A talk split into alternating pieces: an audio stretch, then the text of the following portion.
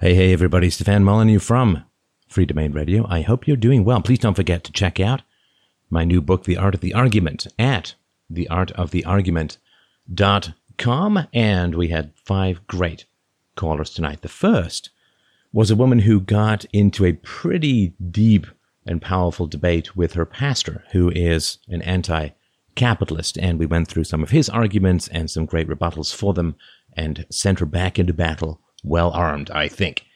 The second caller is an ex Muslim who had some frustrations about how he was perceived by both the left and the right, and we had a pretty digging deep kind of conversation about why he changed his mind and what the response has been from those around him. The third caller, okay, so he works in a government school, and a new school is going to be built, and he's concerned that they're wasting a lot of money. Should he speak up about it? Should he, in a sense, expose or identify himself and his beliefs in this way? Is it worth it? We all face these calculations every day. I had a good conversation about that. Now, the fourth caller, his son has uh, been sexually assaulted by a woman who works for a government school.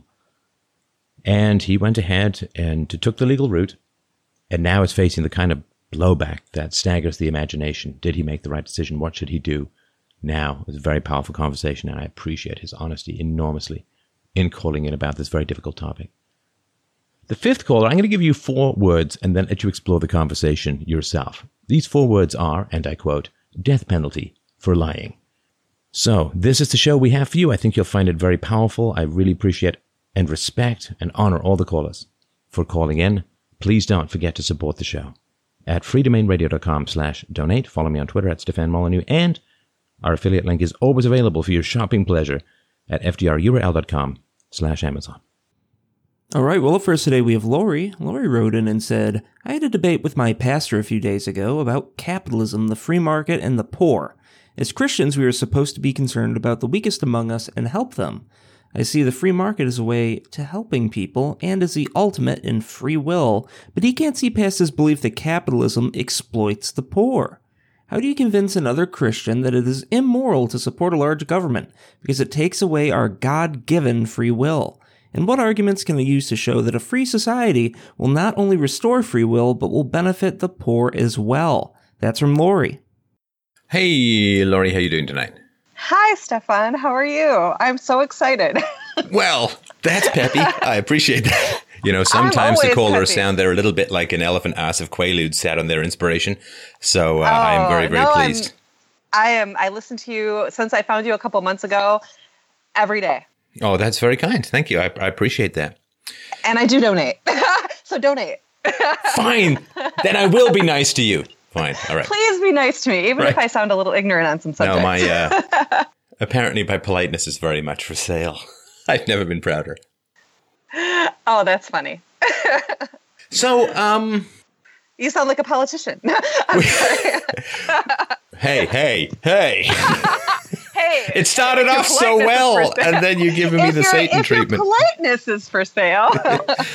um, do okay, you do you want to like we could do this like I could just sort of give some arguments, or if you wanted to role play the priest, I could sort of say what I would say to a priest in this situation. Well, it wouldn't be a priest because I mean, pastor, although I was sorry. raised Catholic, yeah, although I was raised Catholic, I go to a non-denominational church.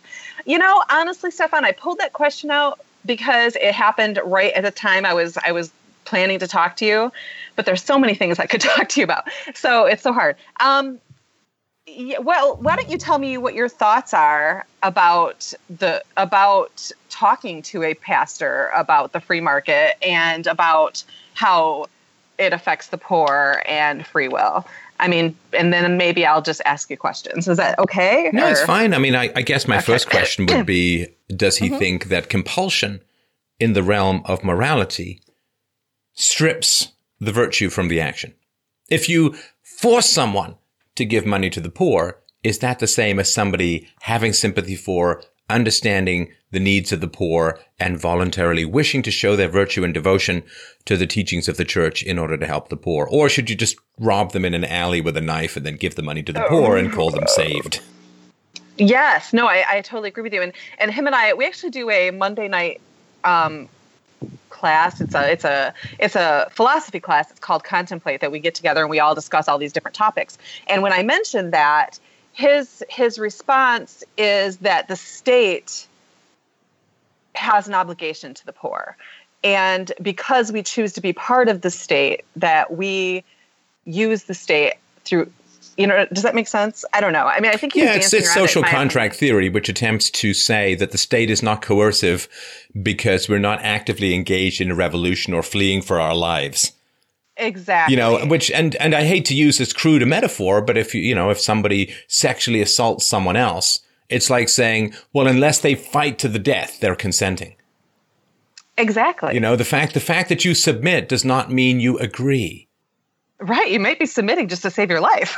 exactly. I mean, the reason that people give money to the state is, or the reason that people pay their taxes for the most part, to stay out of jail, is because they are threatened. You know, I mean, if, right. if you're, if you have a, a pizza shop in a sort of stereotypically Italian neighborhood and the mafia guy comes by and says, you know, nice shop you got here. It'd be real shame if something happened to it, but I can make sure nothing happens to it for only 500 bucks a month. And then you exactly. pay them. It's like, oh, look, you're part of the social contract. You must love the mafia. It's like, nope, you just love your store not burning yeah. down. So, and I also would, would like to know, I would also like to know what the pastor would feel the state is not justified in compelling people to do. I mean, if, if giving to the poor is, is justified, what other traditionally Christian morals would he feel it is justified for the state to use violence to achieve? Yeah, no, that's a good question. I, I, that's definitely something I should I should throw at him. Seems like I, um, a little bit of a slippery slope to me. All right, you know how you get to heaven? Pray to Jesus. So what the government needs to do is round people up at gunpoint and have them kneel and pray to Jesus because praying to like right. uh, asking for uh, uh, you know if in certain denominations of course there's confession. So you got to drag people in from the street at gunpoint and force them to confess. And suddenly we start to sound like some sort of Stalin-esque show trial right? Like what sure. what virtues is the state not allowed to force Christians mm. to manifest and why? And if he if he says well no you can't force Christians to pray at gunpoint that would be crazy. It's like well okay. Um, why? Well, to me, that free, yeah, to me, that free will thing is like, that's why I believe that a free society matches Christianity so much better. And I don't understand Christians that don't believe that because that free will aspect, in my opinion, God gave us life. I mean, if you believe in God, I know you don't, but you're also very kind to Christians, so I appreciate that. um, but um, I mean, if we believe in God, He gave us life, but the other gift He gave us, which is secondly most important, is free will. And without that, I, I feel like man spends all of eternity trying to take that away from other men. Does that make sense? Well, that's the satanic thing. The satanic exactly. thing, in my view, is to say, and, and it is, you know, that the possibility of salvation in the Christian framework is available to everyone at all times. Yes. And yes. you can always turn to the path of virtue. But Satan says people are so evil that you must force them to be good. And guess what? You've just turned evil. Good job, you everyone. just turned evil. And, exactly. and you've just stripped people of the capacity to help to other human beings. So the other thing I would ask uh, is, is this. First of all, what's wrong with being poor? You know, and the poor today, I mean, is they're not really even poor, are they? I mean, no. most of the poor. No. I mean, the the poor person poor. today is better off than the richest person just 50 years ago. yeah. So so what's wrong with being poor? Is is not being poor. Like people might choose to be poor because they want to give away their property. They may choose to be poor because mm-hmm. they don't want to work a full-time job. They want to work a part-time job and then spend time on spiritual improvement. You know, like monks, we're not the richest people uh, in the world. I'm not talking about the 80s band. I'm talking about the actual monks. they were not the richest people in the world because they pursued spiritual uh, devotion and and, yeah. and so so what's I don't quite understand like what's what is wrong with being poor as some people choose to you know when when I was younger right. you know I was in theater school and a bunch of the actors they graduated and they were dirt poor why because they wanted to pursue they the want dream to pursue their dreams. Yeah, it's nothing. Yeah. It's nothing. What's what's? I mean, Jesus was not. Jesus didn't say, you know, man, if you don't get to the middle class, whew, no chance for you getting into heaven, brother. I, I need to see no, some I, shekels here. You know, this was not a pay yeah. for play situation to get into heaven. Yes, I, I and, and I feel a lot of people who are who are poor are poor by choice. I mean, I would I would venture to guess most are somewhat poor by choice, even if it's even if they don't realize it. Well, um, everything is a some, choice. Yeah, everything yeah. is a choice. So I would, I guess, ask the priest and say, okay, the poorest of the poor, what percentage of their income do you think they spend on luxuries? Right. And the answer yeah. is 40%. The very richest spend 65% of their income on luxuries. Middle class people spend about 50% of their income on luxuries. And the poor spend about 40% of their income on luxuries. And that's how we know it's a choice. The some of the poorest, well, the generally the lowest tier of, of poverty in America is composed of households with two adults working and they work an average of 15 hours a week between them. So right. they're each doing one seven and a half hour workday a week. Huh. I wonder how they magically end up poor. I know it must be capitalist oppression. Also, if it you're concerned be. about poverty, having the government strip huge amounts of money from people's income would seem to me to help make them quite a little bit poorer. And um, yes. when it comes to exploiting the poor, look, there are groups out there who exploit the poor, but exploitation must have an air or a, a flavor of coercion to it. You know, like yes. a fool and his money are soon parted. Like if, if you, you've got something that's really valuable and you sell it for really cheap. Okay. Well, you just learned an expensive lesson and hopefully you'll do better next time. But, and right. you know, it's, it's, it's it's a gray area, I know. Like if you know somebody doesn't know that it's a diamond and they think it's a fake diamond or a zirconia or whatever, then you you buy it from them, and you know I, I understand Correct. there's a gray area there, but to exploit someone that we have to have, it's the difference between you know if if if I go into a bar and I say, oh yeah, I'm a male Calvin Klein underwear model and an astronaut. also, I can travel through time. So what do you say we get a leg up or two? And the woman is like, Oh, yeah, you're so dreamy. Hmm. I, I do believe I'm going to faint right into your arms. well, okay. That's maybe not the most honest way to have a sexual encounter, but it's not rape. Right? I mean, no, so absolutely not. So as far like there must be coercion involved. Now, offering someone a job is not forcing them. However, I think your priest, uh, sorry, the pastor is right insofar as there are people who exploit the poor. One group who exploits the poor are politicians. They do it now. Yeah, well, no, they they exploit the poor are politicians because they will offer yeah. them free stuff in return for votes. That's incredibly corrupting. Absolutely. What Absolutely. about uh, what about unions who don't provide much yes. material benefit for the poor or the middle class, and yet take a huge amount of money out of their pockets in the form of union dues, which are compulsory? Yes, my husband is getting. Um, he just got a certified letter in the mail. His company was bought out, and he has to join the union, and or he can't have a job. Mm. And I'm just like, and we are. I'm I'm from Michigan, but I live in which um, Michigan's very blue collar. I'm sure you're pretty familiar with that. I know a lot of union stuff with GM and all that, and I've never been a fan. I've always been against the union for multiple reasons, and so being forced into it for him to keep his job is really upsetting to us you know? Of course, because your choice is being removed. I'm not talking about voluntary unions. I'm talking about right. you can't work in the fields. Yeah. yeah. Who else exploits the poor is a third of Americans need licenses to do their jobs, which effectively bars mm-hmm. the poor from getting jobs. Who else exploits the poor? And this is a particularly egregious one is higher education. Oh. Right? I mean, they, you get 17 year olds or 18 year olds to sign multi decade documents of near permanent indebtedness, which bankruptcy mm-hmm. cannot even discharge.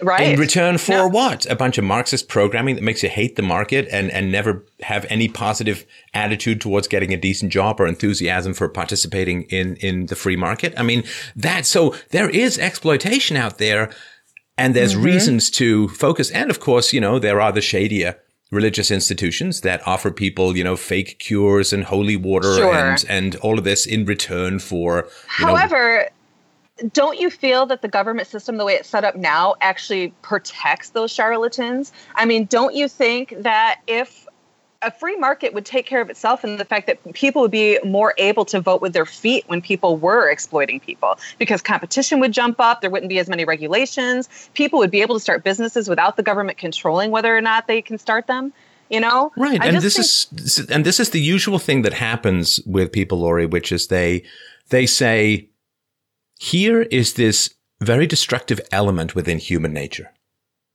You know, that the capitalists are yeah. going to exploit the poor. People want to exploit the poor. They want to control the poor. They want to rip off the poor, steal from the poor, and so on. They want to just profit from the poor.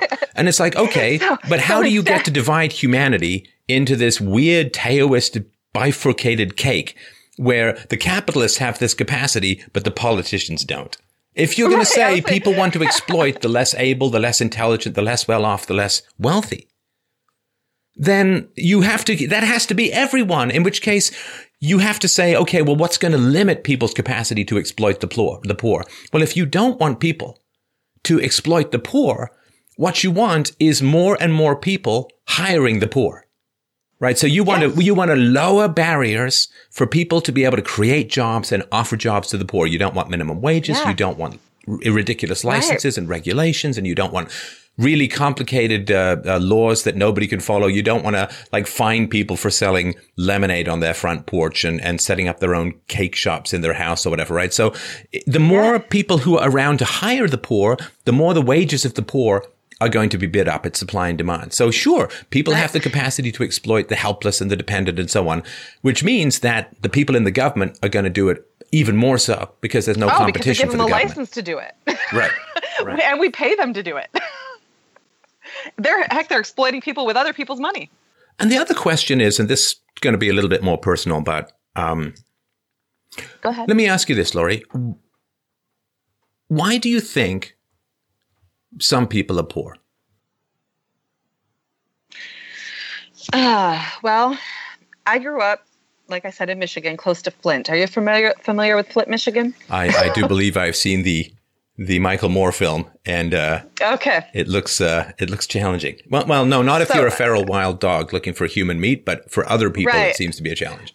So I grew up on the outskirts of, of Flint, Michigan, in a small town, and my family lived in Flint. I know a lot of people who grew up in the system, and honestly, the system, which system? Uh, the, the government system uh, on welfare, right, right, on, okay. you know, all, all that. So many systems to choose from. I just want to make sure we're on the right one. That's. I'm sorry. I personally believe that most people in this country are poor because of the system, because of the government welfare system. Right. That's what I feel. And I, I think you're spot on when it comes to two parent households, dads and kids' lives. Um, and I, I, was talking to an African American woman the other day, and the only reason I bring up color is because we were talking about that community, and they teach their kids things that keep them down. The things that the, the language they use with their own children. Yeah, I was just makes, talking about this with Candace Owens as well. Yeah. Yeah, actually, I just watched that actually too, and I was and I um I actually comment. I actually messaged her afterwards because I was really impressed. I really like her. Um, I really like her. Oh, she's fantastic. but I mean, oh, she's, she's fantastic. Perfection. But yeah, yeah, yeah. Um, yeah, no, I think people are mainly poor because they have because they have a crutch. I guess. Right. Does right. that make sense? No, I, I think. No, yeah, I mean, we know for sure that there's like three things that people need to do to not be poor. And they're not that complicated, right? Number one, they're really not. No, they're number one, finish high school. Uh, number yeah. two, uh, don't get pregnant. Don't get pregnant outside of wedlock. And number three, get and hold a job for at least a year. Yeah, and and I would and I would I would uh the out of wedlock thing too. I'd I'd say stay married if you can. Yeah. You know, I mean, add that on there too because uh, these kids are nightmares. Yeah yeah anyway so that's what and also i mean we can always talk about and you know of course my pastor will bring up well what about the disabled and what about that but he knows better than that he knows he's throwing something at me that i would never say well we're not we shouldn't take care of them however my my belief is if the state didn't take care of those people the church would and i think it would make the church relevant again does well, so I mean, this is this is the question I, I, wanted to get at, and you know, this is what okay, I would ahead. talk to with with the pastor, and I, I why is someone poor? And I was thinking about this question like all afternoon because okay. it's very, very important. We're preparing. Yeah, it's a very, very, yeah, preparing. Very important question. And I wanted to tell you a story of a guy named Bob. Okay. So Bob is a guy I knew when I was growing up. Really a very brilliant guy intellectually. mm-hmm. like top of his class in, in, in math and physics and just like a really smart guy, great language skills and, uh, just smart as a whip. But, but he grew up spiritually impoverished. And by mm. that, what I mean is he grew up in an environment, no father. He grew up in an environment mm-hmm. where it was petty. It was small. It was no vision. There was no grandeur. There was no possibilities. There was nothing that he no could dreams. aspire to. No dreams. No dreams. Mm-hmm. And it was brutal for him in particular too, because his father actually lived in the same city, but never saw him. Ah. Like never saw him. And so, and his mom would not let him go. Mm. You know, it was like this weird maternal Venus flytrap. You know, it's like, yeah, hey, yeah. Bob, I've, I've just made some hamburger helper and I've, I've made too much. Do you, do you want to come over and help me finish it? And he's like, well, you know, it's easier than cooking for myself. And I'm like, no, it's not. not in the long run. It's not. I guarantee you. And she's like, "Oh, I can't figure out how to work my remote on the TV. Could you come down and help me?" And it's like, "Oh, well, you're here. Why don't you help me watch Matlock? You know, we'll see if we can figure out the crime." You know, like she was just this this gravity well of like, yeah, come on down. You know, I'm mm-hmm. going to make things easy for you, you know, and, and because she didn't have a husband. And, and so as she got older, which is the case, single mom of a single sorry, single son of a single mom. That's like usually where the right. gene pool ends, like right there. It's pretty horrible. Right there. Yeah. And he was super smart, but spiritually impoverished. And I remember very clearly once he told me, this is when I was a teenager, he said, he told me this story about how he'd woken up as a child and had seen the body of a Victorian woman floating over his bed. Hmm. And he was convinced that this was a ghost. Okay. Now, the moment to me somebody says, and again, I'm not talking about, you know, the Father, the Son, the Holy Ghost, and so it's, on. Please, I'm talking about okay. like the, the woo woo, you know, like the, the clanking chains and, and, you know, sixth sense yes. stuff. Yes. The superstitious form of ghost, not the religious. But, um, sure. and, and he, like, once he had this, you know, he had contact with another world and she had visited him for some reason and he was supposed to do something. This made him special. And this substitute for specialness uh, of specialness for ability is very common, I find, in poor ah. households. They say, I'm special because of I saw a UFO once, or I'm special because uh, I know the truth about 9-11, or I'm spe- like stuff which uh. the market doesn't particularly value. And in fact, it may be a disvalue in the market. Or I'm special right. because I see the truth about society that no one else sees and I'm above it all and I'm superior. Well, dang it. Aren't you special because of that? I'm kidding. well, I'm teasing. It's I'm no, to me, to me, it's, it's fine to see the truth about society. Then go and make it a job. you know, go and make it something. Don't keep it to yourself and just have it be special in your own it's private not your dungeon. Only thing. Right, yeah. right, right. And it can't, it can't be what sustains you. Right, right. Just knowing right. it. Right. you know, it's sort of like I have the power to heal at a touch, so I'm saving it for my own hangnails. It's like, no, that's not that's not really what that power is supposed to be for. Use it a little bit more.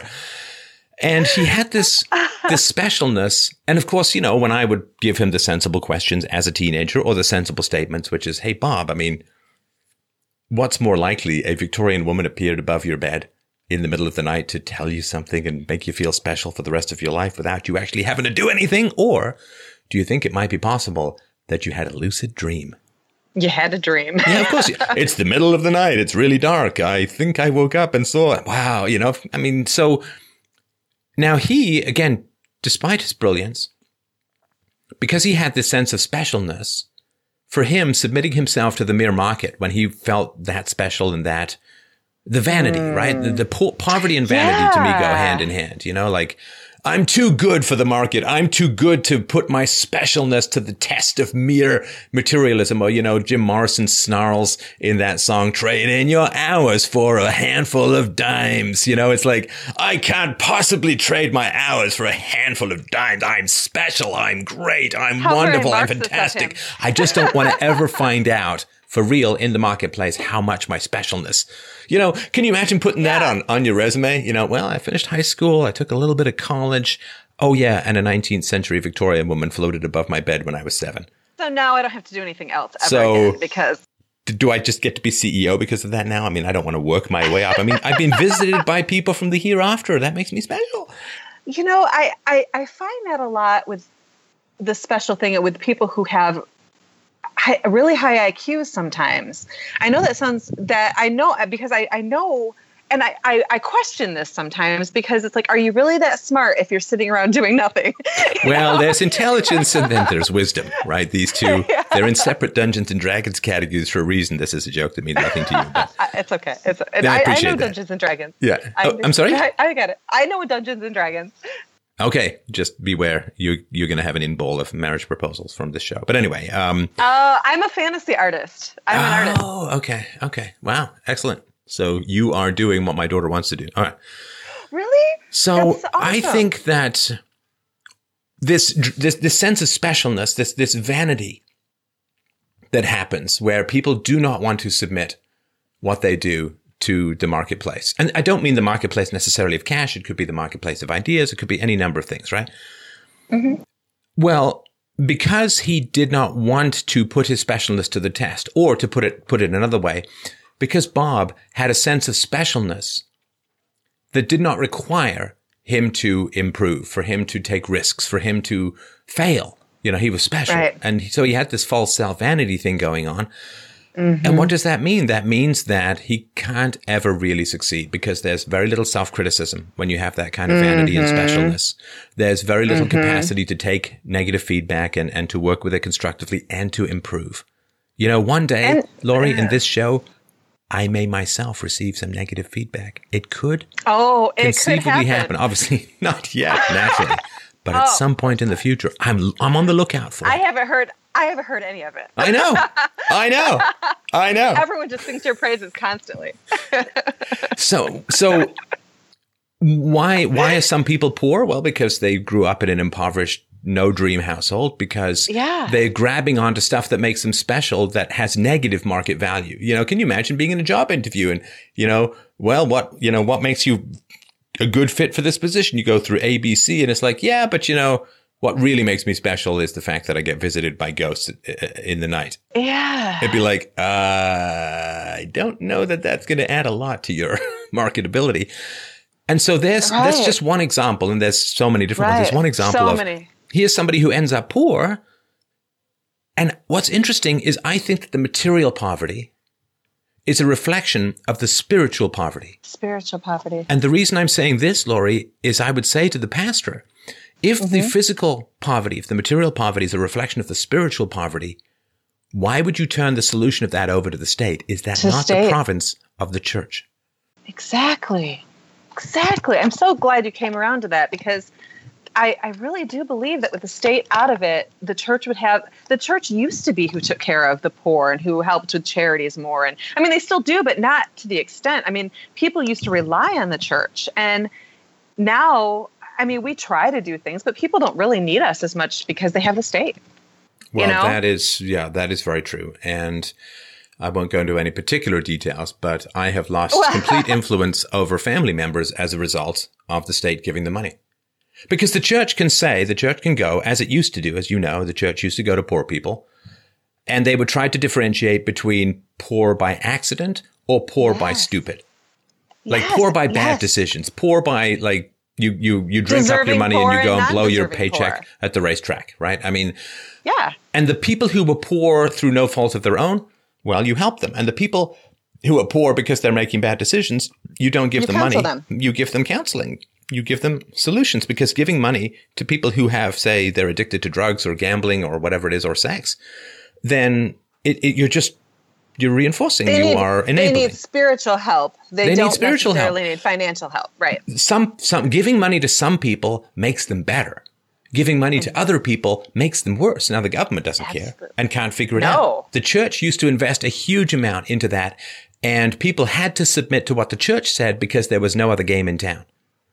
Yeah. Right. So the church would say, oh, okay, yeah. we'll pay three months of rent, but you got to go to AA and you've got to do this and you got to come to church and you got to deal with this and you got to go and get your teeth fixed and you got to whatever, right? You got to start exercising. Yes. I don't know, whatever it would be to get people out of wherever they were. And, and people would, they'd hate it but a lot of them would say, wow, that was the best, you know, kick in the butt I ever got. But when you've got the government Yeah, handing over there love. with money, money, money, money, the church can't make anyone do anything. And I think that's a real shame because the government doesn't It care about getting people better. Oh, absolutely not. They care about votes. Right. Well, and, and these days they just care about not having neighborhoods set fire to. Like it's it's really just it's no longer even we want votes. We just don't want um we don't want the neighborhood set on fire with riots. If they don't and want the neighborhood set on fire with riots, why the hell aren't they getting in control of the media? I mean, come on. right, right? right, right. So but I- the- I these are sort of the the arguments that I would make. I, you know, it's it's kind of a shallow approach to say the problem of poverty is a lack of money, and if you give the poor Mm-hmm. money, everything will be solved. That is Right. really not. A, it's not a spiritual or deep or meaningful or soulful explanation. Right. And the other thing too is that if he's concerned, if the pastor is concerned about people exploiting the poor, the, then the best way to help the poor is to give the poor more marketable skills.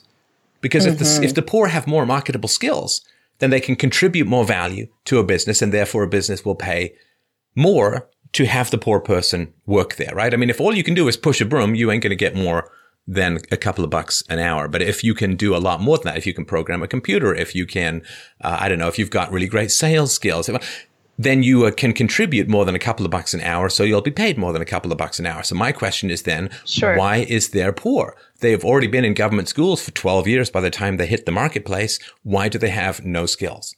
Why do they not have anything that's of value to a business after they've been trained by the government five days a week, you know, six, seven hours a day with summers off for 12 years? So, and, and because they're graduating without skills, they can be exploited in a sense. In other words, they won't get paid much because they're not worth much. So the best way to help the poor is to have them be worth more. So the question is, why are the teachers unions and the governments and, and everything, why are they not focused on raising the skill sets of the poor so the poor can make more money? That is really exploiting the poor, which is just basically Yes. holding them hostage, teaching them dumb nonsense about nothing. Uh, in return for gaining control of the um, huge amount of money the government pumps into education. That's real exploitation. Oh, absolutely. And you know, and it's not like my pastor doesn't know these things. I mean, he pulled his kids aren't in school. My kids aren't in school. um, I mean, I won't. I mean, I'm I'm like so disgusted with the school system right now. There's just no stinking way my kids are going to school. Um, Right. No, and what Uh, was it that I was really surprised at the numbers. In 1970, there were 15,000 kids being homeschooled in the U.S. Now it's like 2.6 million. you know, we have no choice. Yeah. my my not my i mean forgive me for this but and but my daughter's best friend lives next door and she just started school. And first week of school there's there's like five girls that are now boys.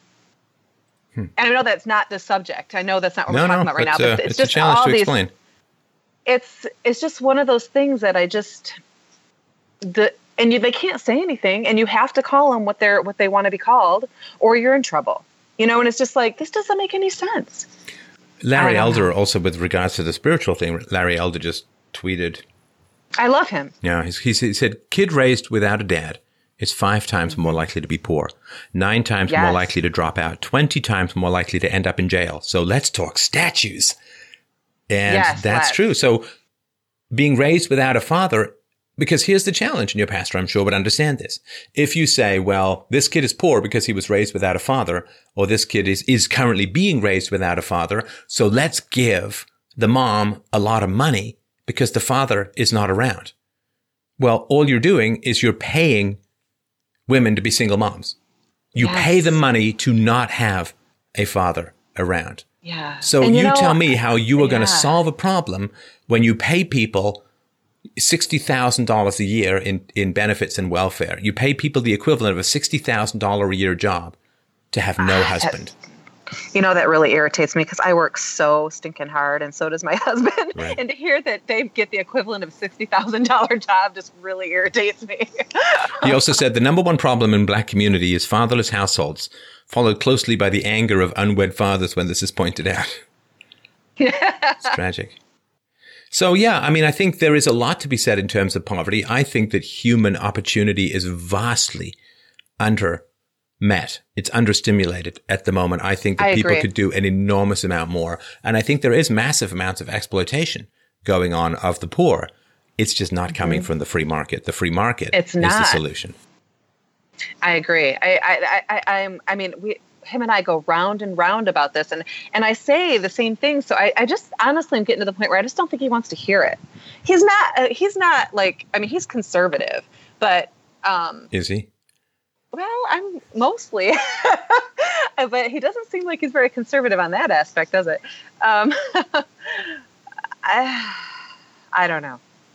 I know he doesn't like Donald Trump, but that's okay. You don't have to like. There's a, a, lot of you know a lot of um, a lot of leftists have infiltrated the church. I mean, we think of the church, the Christian church uh, in the West, and particularly in America, and it still is in a lot of places. It's this bastion of conservative and so on. But it's the same as it is in other country, uh, other companies and so on, in other fields and other areas like the media and tech companies and so on. The church has had its stampede of social justice warriors pouring into it. Yeah, and yeah. Uh, that is something that's going to have to be dealt, dealt with at some point. I think, I think it is. I, or we're just, I don't know. I, I listen. I, I, listen to your your videos, and obviously a lot of other people too. While I work, I watch them. Wait, I'm sorry. What, what was that about other people?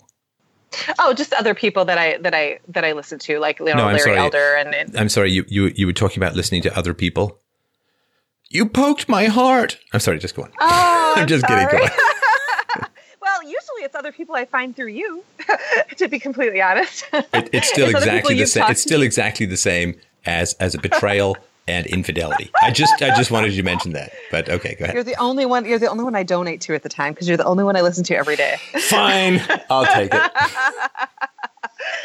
okay, see, you can be bought. I told you. no, but um, I forgot where I was even going with that. Now, I don't know. Just. Oh, you were talking about um, how you listen to myself and other people when uh, you're working, and we would we had just been talking uh, about how the social justice warrior stuff had really gone into the church and needs to be dealt with. Yes, yes, and someone was talking about about how the church has softened its its views and it's really not it's more word, worldly it's not they're not sticking to the values anymore. And and I know again, I know that you're that you're an atheist. And, and to be honest, before I found this church, I was on the verge of atheism. I was dabbling in some different. I wasn't sure what I believed. Um, I had a really hard time with whether or not someone who is intellectual or smart. Um, can believe in God because he's really unprovable, you know, but there's just something for me that gives me purpose, if that makes sense. No, it does. And, and as bigger. far as the leftist stuff goes, I mean, I'm not sure how many degrees of separation really there are between the, the current pope and a druid. You no. know, because druids are like yes. nature worshippers and all this, and he's like, "Well, we're angering Mother Nature." I mean, he's like Jennifer Lawrence in a funny hat. So ah, uh, it is, uh, you know, this this is really yeah. becoming nature worship at this point uh, with his sort of global warming stuff, and and you know, the, I know. like, man, dude, I mean. I'm just waiting for you to show up in a robe with a, a staff and, you know, cast a sleep spell or something because it seems pretty pagan to me. Uh, yeah, well, I think he's just trying to gain popularity with with some of the leftists. I don't know. yeah, their, that's right. Because that's exactly yeah. how Christianity was founded. Jesus just wanted yeah. to gain popularity with everyone. That's why he just did and said everything that was so popular, and he never got into any trouble about anything. Oh, I'm absolutely not arguing for him. no, no, no. I'm, I'm just being sarcastic, of course. yeah. No, I have a really hard time with organized religion. That's why I mean, this church was one of the, what brought me with this church. Um, and why we're there really is because my daughter at the time, we had just moved out here and she was 12 and she was in school and she was having a really hard time. She was starting to become a mean kid, you know, one of those mean girls, and I won't tolerate that. And I mean, I'm you stand up for yourself, but you don't treat people terrible. You just don't do that. And so I wanted her to get her around a better influence. And so we started going to church and found a youth group, which really has helped her because she's being at least being taught some values again, you know, outside of the house. You know, when you're in school, it's just they teach them such crazy stuff. And all the other kids are being raised by parents who don't care. And I mean, I don't it, I mean, their parents think they care, but they obviously don't care if they're not watching what their kids are doing on social media. They're not watching how their how their kids are, you know, just treating other people and what exactly their kids' belief systems are turning into. And you have to engage with them, and they you have to know what they're learning and that they're not turning out to be little pardon my French, but little shit asses, right? I mean, because that's what they're turning into it when they go to public school. Isn't it terrible? Oh my gosh. Well, no, it's it's uh, one of these things too. Like I always have a kind of rule that if I'm really start if I'm in a relationship where I'm really starting to feel the urge to be mean, it's time to take a step or five back. Yeah, you know, because right. in yeah. healthy relationships you can be assertive and it's fine. But if you're in a mm-hmm. relationship mm-hmm. where there's this escalation and this meanness, it's like, okay, well, I don't like being that way, and yeah. I don't have to be that way, uh, so I have to take a step back. And this is the same thing with government schools. Yeah, parents have this weird thing these days. I, I care about my children so much. I really found a good daycare for them. It's like, no, no, no, no, no, no. My kids it. have never no. been in daycare. I'm sorry. I wish you could rewind and try again. but what you're doing is you're gaining yeah. a bit of peace and quiet now, and you're going to get a huge bladed boomerang coming back on you in the teenage oh, years. Oh yes. So I'm an older. I'm an older mom too. I have a three year old son. He will never go to school. he will never, as long as I'm alive and kicking and can teach him, he will never go to school. Right. Luckily, I work from home, so I can do that. Right. But and you too. I mean, you you find a way, right? When you really want to, you find a way. If you that means you have to downsize, if that means you can't have some of the material things you want, you find a way to raise your kids. Number one, you love them. No one else does. And they're learning such terrible things in the world. And I think that has a lot to do with like the poverty, like you were talking. I think these kids are just raised with no values. Yeah. They're raised with no ambition. No one cares about what they do, you know? And so why do they care? And they don't. And then they become useless. There's an old cartoon I remember when I was a kid, like just a single frame cartoon. And one mm-hmm. businessman is looking at another, and all of their lines and the charts are going down. And the businessman is looking at a whole sort of table. I guess it's a, a board of directors. And he says, uh, Well, Hannibal got elephants over the Alps. With that in mind, someone come up with something. And it's always really struck me that really stuck in my head because it's sort of like, well, I, I, I'm not sure it's going to be easy for me to homeschool my kids or to not have my kids in government schools. But it's like, go watch the movie Dunkirk and then talk to me about a difficult day. You know, go, go watch the movie Saving Private Ryan or I don't right. know, a day in the life of a 12th century French peasant and then talk to me about how difficult it is to make these kinds of choices. It's, not. Well, in, in the in the state, you know, is leading to the poverty of these kids because they're not educating them correctly. They're not, you know, they're they're talking the parents basically into letting the state raise their children, yeah. and they're just being indoctrinated into being slaves, basically. I mean, I I hate to say it that way, but well, I'm sorry, the, but the it's, real... it's even worse because not only are they being indoctrinated in being slaves, but if they certainly more so if they go through a university and so on, Mm, they are being indoctrinated into being slave masters. Mm. And that is where the real it's, it's better to suffer wrong than to do wrong. I'm with Socrates as far as that goes. But, uh, mm-hmm. you know, when they come out of, of these government schools, you know, I get, you get messages from, from parents who's like, Oh yeah, you know, my daughter, we had a great relationship. You know, she spent three years taking feminist courses in college and now Ugh. she hates my guts and we don't talk anymore. And it's like, that is horrifying. Uh, and so, uh, so, because now they're like, oh yeah, well, you're just part of the patriarchal, cisgendered white scum, whatever, right? Oh, and now they're slave owners. Thing. Now they're part of the apparatus yes. that's that's oppressing other people. So that's oppressing other people. The scariest thing I think right now for me is the fact that I'm I have a young son, and the rhetoric and everything that's being said right now. I mean, he's a young white boy, blonde hair, blue eyed boy, and what I mean, he wasn't born inherently evil. I am so tired of what they're teaching about white men right now. It makes me want to. It makes me want to punch somebody. No, no listen, I, I, I understand that. You know, there are there are certain people in the world, and they are oh. ginning for a race war. They are they really trying are. to poke and prod and escalate and and they so are. on for a race war. Like there was a video that was posted, I guess, relatively recently on YouTube. It's a music video where a young yes. white child is being hung. hung. Like they're raising him off that. the ground. He's jerking. His legs are jerking. He's being lynched and hung by a black man. By a black man. And this is the, this is the problem when you this is what Mike Cernovich pointed out as an excellent point. Once you start censoring, then everything you don't censor by default you approve. This is why you don't censor. Mm-hmm, right. So exactly. then by everything by default, uh, you, you approve. And that is a real challenge when it comes to uh, public facing stuff. And, uh, it is it, brutal. it blows my mind. Yeah. It is brutal. And, and yet, yet you, you know, you come up with some conservative viewpoints and boom. Right. And I find that most of the conservatives that have viewpoints are usually pretty respectful in how they how they deliver them. Well, that's I mean, the problem not, now, isn't it? And I think conservatives are figuring this out, which is why there's a new uh, conservatism, which is saying, okay, well, this being nice stuff, we've we've taken a pretty good swing at it for about 150 years, maybe I 200 actually, years. I actually had one of my African American friends say that to me the other day. She was talking about rela- race relationships. She was talking about inter- interracial relationships, but it brought but it brought that to my attention. She was talking about her white girlfriend who's married to a black man and how terrible he treats her. And and this is her talking, not me. And I said, and I, she's like, well, you know why black men marry you white girls? And I was like, no. and she's like, because you guys are docile. Huh. And I was like, huh. I don't know what to think of that. I mean, it's it's kind of like we were saying with the conservatism. We do. We just we play nice. Yeah, yeah. and I'm, you know, unfortunately, the time for nice play is. Uh, it's over. Yeah, it's. I mean, it's a train. It's a shame. You know, uh, people gave it a good long shot, uh, but uh, it's pretty clear that uh, it's the squeaky wheel getting the grease these days. And uh, anyway, listen, Lori, I'm, no, I, I'm love sorry. the topics. I, know, got off track. I got a bunch of bunch of other callers. I really, really appreciate the call. Uh, if you want to have your pastor call in, I would certainly love to chat about this oh, topic with him.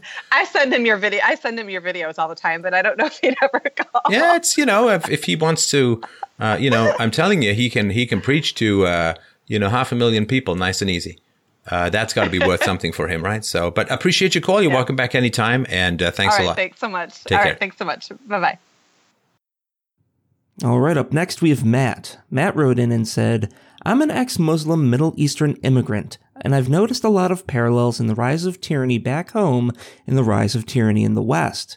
Obviously, as I chose to be in the West now, this concerns me, but not for my own sake. After attempting to relate these thoughts with others, whether those back home or my new neighbors, people are often skeptical of my observations. Despite watching things regress in the last few years to an obvious, almost painful degree, I feel like my observations are only getting more validated despite not earning legitimacy in the public sphere. A big aspect of this is having both the left and right perceive me as the other, the far right viewing me no different than those that seek to destroy the West, and the far left viewing me as no different than those who seek to discriminate against Muslims. How do I reconcile this and earn my place in this shaky society? Is there no more room for nuance? Bonus, over time I think I've come to realize the importance of balancing tradition, but maintaining an open mind, I think both forms of societies have pros and cons. How can we redirect the conversation from eliminating the other side into synthesizing? The biggest catastrophe that has hit the West since World War II, in my estimation, is the death of, an ongoing war on, the family, and it genuinely saddens me. On the other hand, things are far too rigid back home, and the concept of family can be almost suffocating. That's from Matt. Hey, Matt, how you doing? Hey, Stefan. Good. How are you? I'm well. I'm well. I'm well. So ex-Muslim, uh, that, as far as I, and I'm no expert, but as far as I understand it, that's not the easiest belief system it's, to leave in the rear uh, view. No, it's definitely not. Right. I mean, for those who don't know that there are, it is not, of course, what every Muslim believes, but there is uh, for the punishment, uh, the punishment for apostasy for leaving uh, the Muslim faith is death.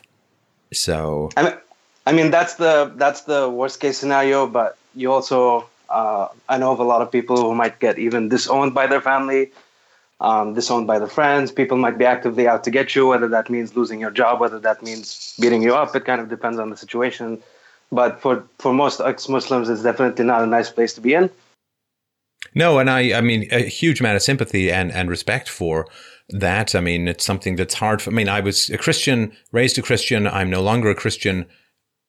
And as you know from the last call and from, and certainly since I've recognized yep. that I was not being as nice to Christians as they well deserved, uh, it, it's not been a particular problem. And of course, when I would criticize Christianity, uh, I never thought, oh, oh no, you know, like I'm really taking yeah, my life yeah. uh, in my hands here. So I just wanted to point out for, um, for ex-Muslims, I mean, massive respect, massive sympathy. It is a huge challenge. And as you point out, I mean, you can experience significant ostracism uh, because uh, there there are belief systems that say that leaving the faith is uh, a huge huge challenge for for just about everyone. Yep. Um, I think for like ex Muslims in particular, it's because um, in the Western society, for a lot of Christians, a lot of people might be culturally Christian.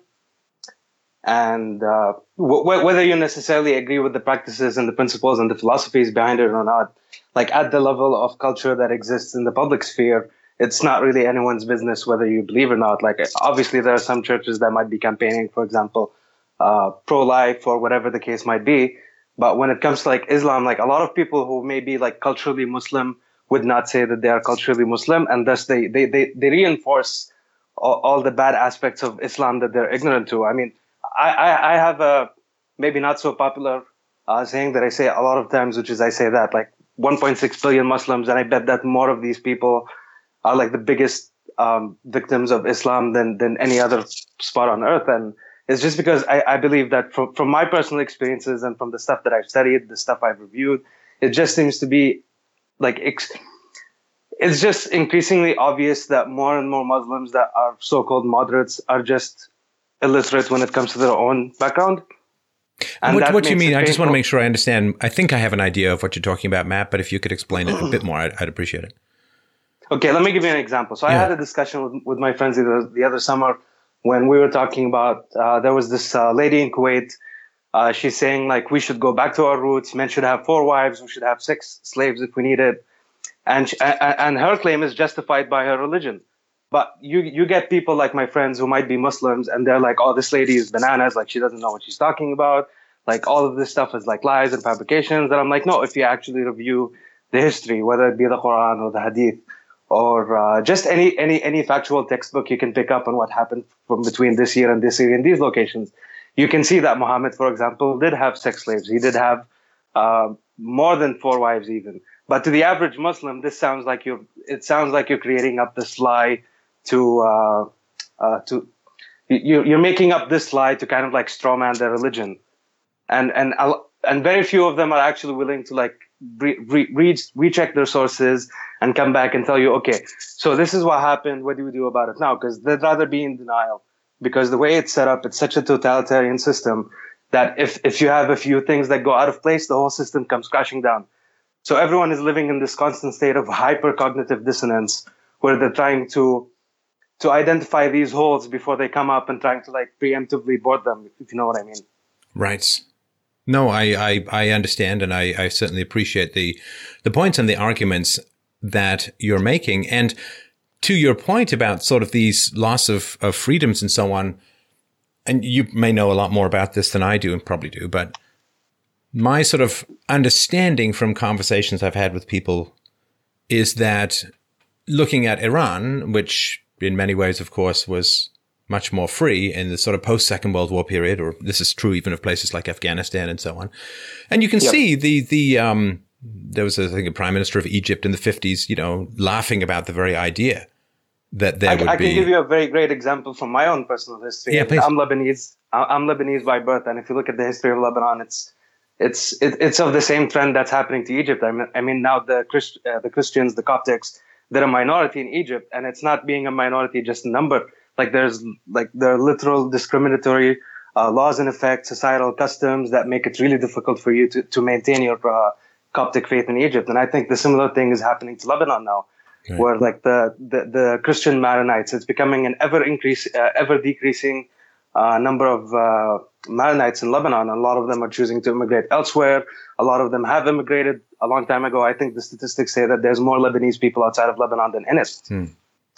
And like this kind of stuff, like when I think about it, it just seems to me that like this wheel has got to stop sometime and it just seems like everyone is just panicking and not showing and, and not sure like what kind of what, what kind of what kind of action do we need to do? Because everyone's trying to protect themselves. So you have the muslims who may be ignorant of their own religion and their own history but as far as they're concerned they haven't really done anything wrong to anyone else. So why should anyone uh, why should anyone interfere in what they're doing? And at the same time you have people who haven't heard anyone else and they're also being affected by the system that people aren't uh, aware or tuned to. So it's it, it's it's kind of weird because you're fighting this battle on different fronts, and some of them overlap, some of them contradict. You're not quite sure which one is the right way to be. Like what what what is the right way to proceed? And I think there's no right answer to this. And well, I mean, for me, it's always reason and evidence and philosophy. That's sort of my my thing. One of the things that I've heard in particular with regards to the the revolution in Iran was that the the hardcore leftists. Would basically work sort of hand in glove with the fundamentalist Muslims to overthrow the sort of secularism and the remaining free market freedoms and, and freedoms of religions that existed in the country. And I've heard this from a number of different sources. I'm not certain how much of it is true or I don't. So please understand this is something I say very tentatively. But it does sort of help explain why the leftists who seem very sensitive to, you know, anti-gay stuff or, or, you know, stuff that oppresses women and so on don't seem to have as much to say about fundamentalist Islam as they do about, you know, some Christian who won't bake a cake. Uh, that there does seem to be something that works together between the extreme left and the fundamentalists uh, uh, with the Muslims. That they seem to have some some sort of synchronicity, some sort of similar goals. And again, that's just stuff I've heard tentatively. I just wanted to know what you, what you think of that. It's uh, I've heard a lot of that stuff. There's a lot of conflicting rationales behind it. I've talked to people who, for example, like they're the ones who would say, like, I'm a huge feminist, like, like I won't rest until like every woman is free in the world, and at the same time, they're like, oh, like these women in burqas, like definitely that's okay. And and I haven't really heard anything convincing. There are a few reasonable, um, reasonable comments that have made me think about it a bit, but but but it but it's not. It's, it doesn't justify this kind of weird, unholy alliance we have going on between the aggressives and the Islamists, who both don't have the West's best interest at heart. Well, or so, you could say certainly have a slightly different view for the West and its future yeah. than than a lot of people in the West have. Sure, certainly, and it's it's it's it's weird to me because a lot of these so-called feminists, for example, mentioning all the stuff you talked about, like if, if I ask them and I'm like, okay, like how, how come do you have these conflicting views at the same time? And, and, and they would say something along the lines, well, of like if, if a woman chooses her religion, in this case, be it Islam, and, and she chooses to cover her head, like I'm fine with that. And I'm like, okay, I understand you're fine with that.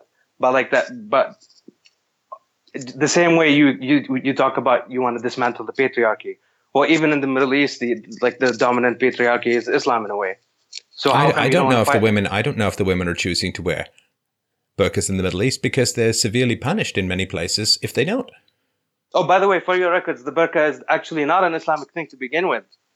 Like if okay, I'll give you an example. For example, in Kuwait, after the uh, after uh, Iraq invaded Kuwait in the 90s, it's only after that period where burqas became more and more common in Kuwait. Right. Like if if, if you go back to the to, to the religious text, and, and mind you, while I'm explaining this, I'm also trying to talk at the level of the person I'm talking to. So, for example, when I'm talking to this uh, so-called feminist, and I'm saying, like, for example, like when it comes to these m- women wearing burqas, like I- am trying to address it from their perception, because even under their perception, which is incorrect, if it was correct, there's still some logical inconsistencies there. Do you know what I mean? Right, right.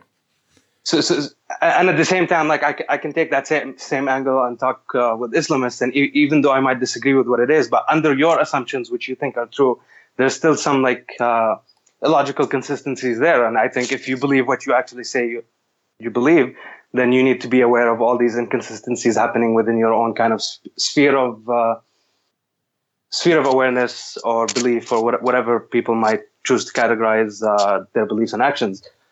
Um, so, so, so, it's a bit weird because if you read the text, like if, if, for example, let's not go with the burqa, let's go with the hijab. So the whole idea is that you're covering your hair uh, you're covering basically the majority of your body. You're not wearing anything tight. You're not showing. Uh, you're not.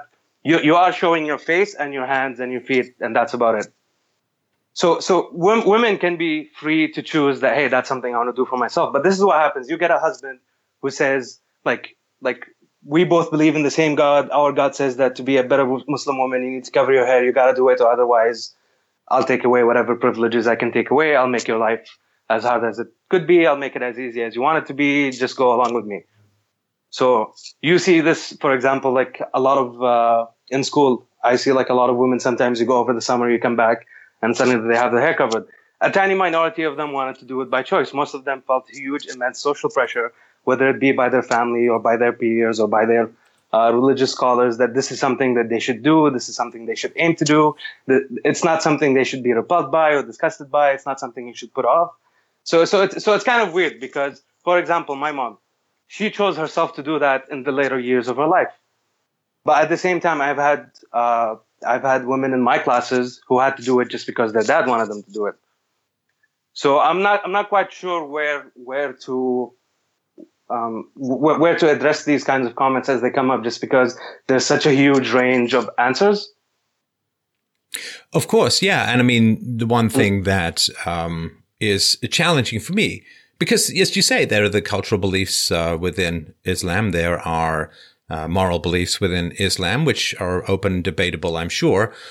But the challenge is, of course, that in certain ways of viewing Islam, and I don't think it's particularly rare, Islam is not just a religious system. It is a political system. It is absolutely not. Yeah, it, it is, is, a, political system. And I think treating it as a religion alone is not taking into account the full scope of the belief system as a whole. And the belief system as a whole is a regulation of life using the power of the state. It is a legal system, is a political system, and mistaking it for a mere religion alone, I think uh, certainly doesn't do justice to the scope of thought within Islam. And I think then if we think, well, it's freedom of religion, but if it's a political system, that becomes a different matter when it comes to discussing a multicultural or pluralistic society. That's uh, that's a very astute observation uh, because in, in, in my in my years of study and in my years of trying to search for any kind of uh, thread that would make sense for me to hold on to and keep going with, Islam is definitely not a spiritual religion. It's I think when you compare all the religion and maybe even the mythologies and the polytheistic uh, uh, traditions of of different people in different times and different places on the earth, I think Islam is the most unique in the sense that it's a political, economical, social, spiritual, totalitarian system that is not built on anything other than sheer dominance of the individuals in it and the individuals outside of it. Yes. And so, uh, you know, that is one of the great challenges is that if you come up with a political system, but people think it's merely a religious system, then they will say, well, freedom of religion is what applies here. But if it's a political system that would replace an existing political system, as it has done in countries that has taken over, that becomes a different matter than merely looking at it as yeah. a set of beliefs that are bound together by, you know, faith in a particular religious context. So this, I think, is something that is under discussed uh, as a whole um, in in the media, in in general popular understandings of of some of the challenges, and I think it's a real shame because it is really the one thing that differentiates Islam from a lot of other belief systems.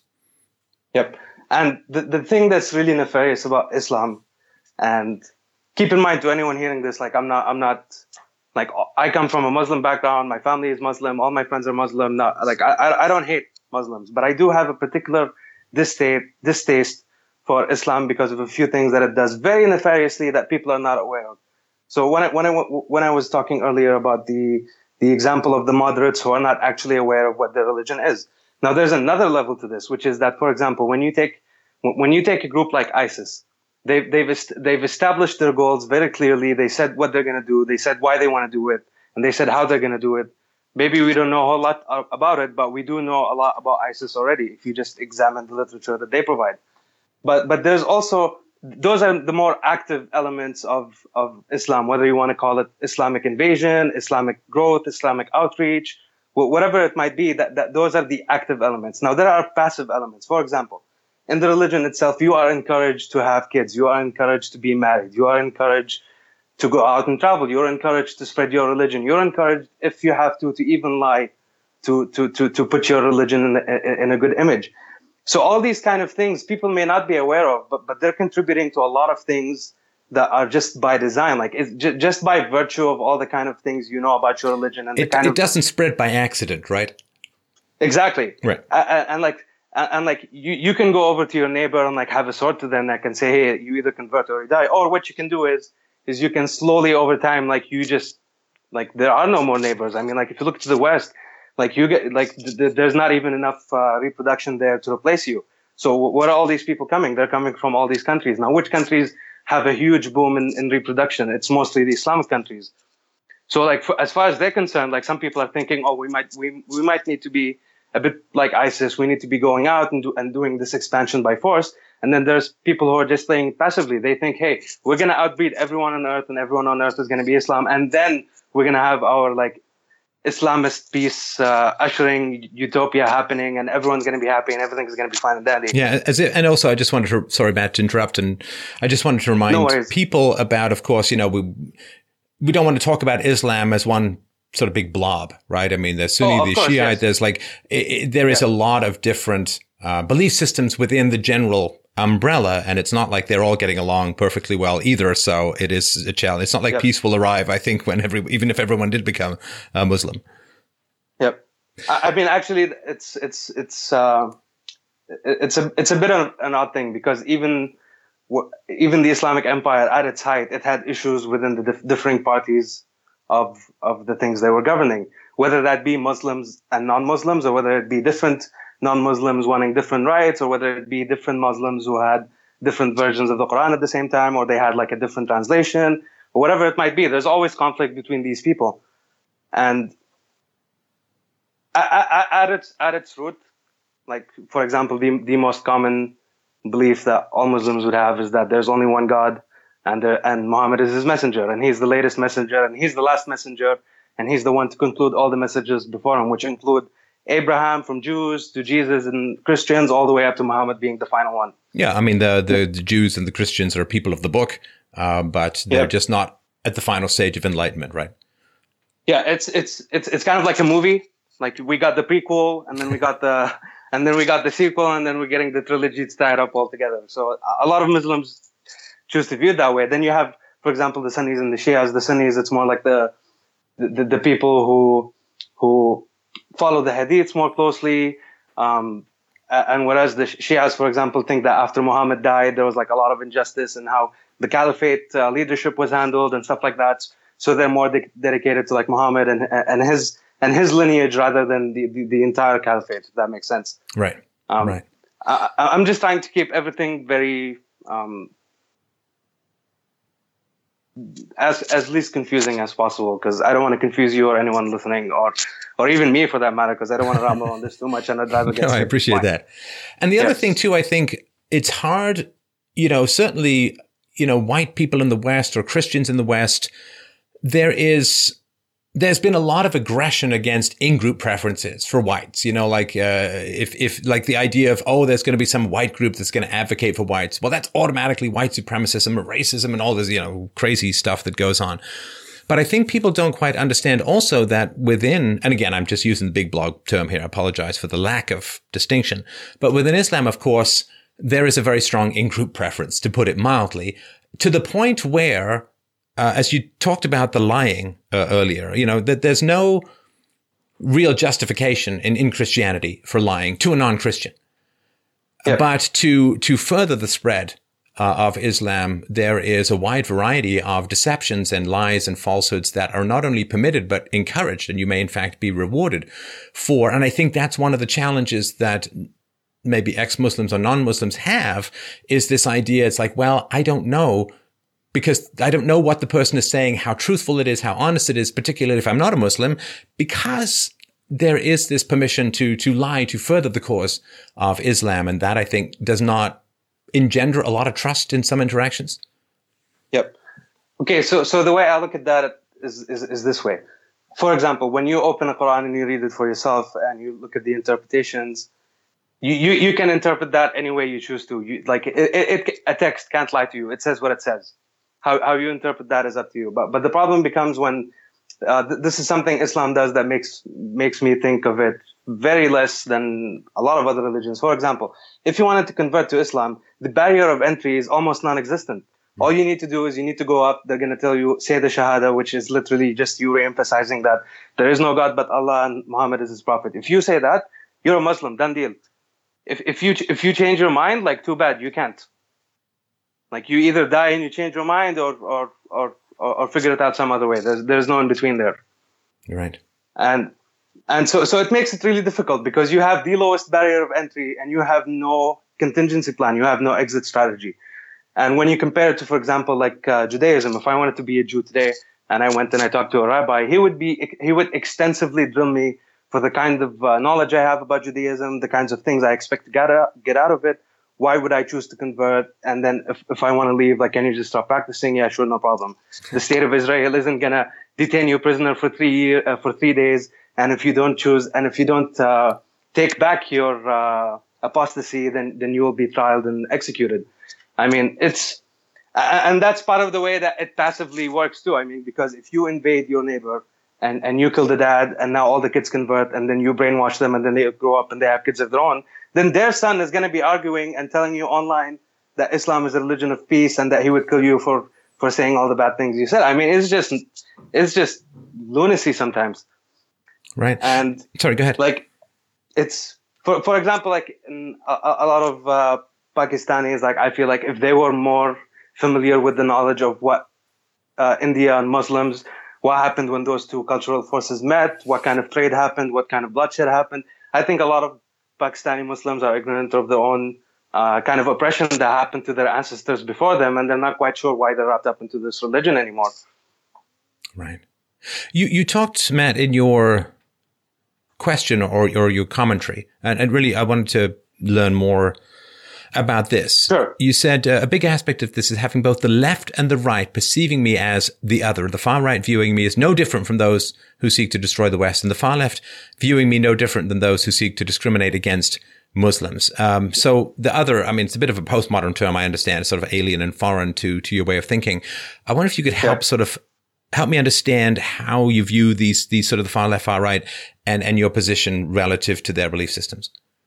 Okay, I, will give I'll give you a brief rundown of what led to that uh, precise statement. So, so when I was growing up and when I started to realize that hey, like if this is a religion that I have, then I should actually know what what it is that I'm I'm applying, right? And I started reading and reading about it, and I wasn't a huge fan. So I was thinking, okay, worldwide, because for example, in Lebanon, um, it's it's a fairly open place. It's fairly westernized. There's like a good mix of Muslims, non-Muslims, Christians, whatever it might be.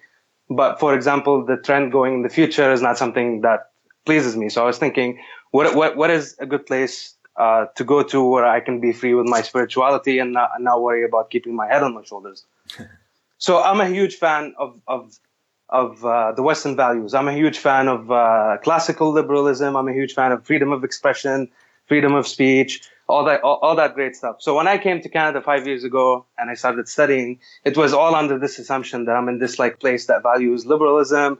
Everyone is free to explain their mind, their thoughts, their expressions, and then we would take it from there and have a discussion. Whereas like in my background, you're not so free in the things you could discuss because if it's declared heresy, then like I said, uh, best case scenario, you might get disowned by your social peers. Worst case scenario, you might not go back home with your head.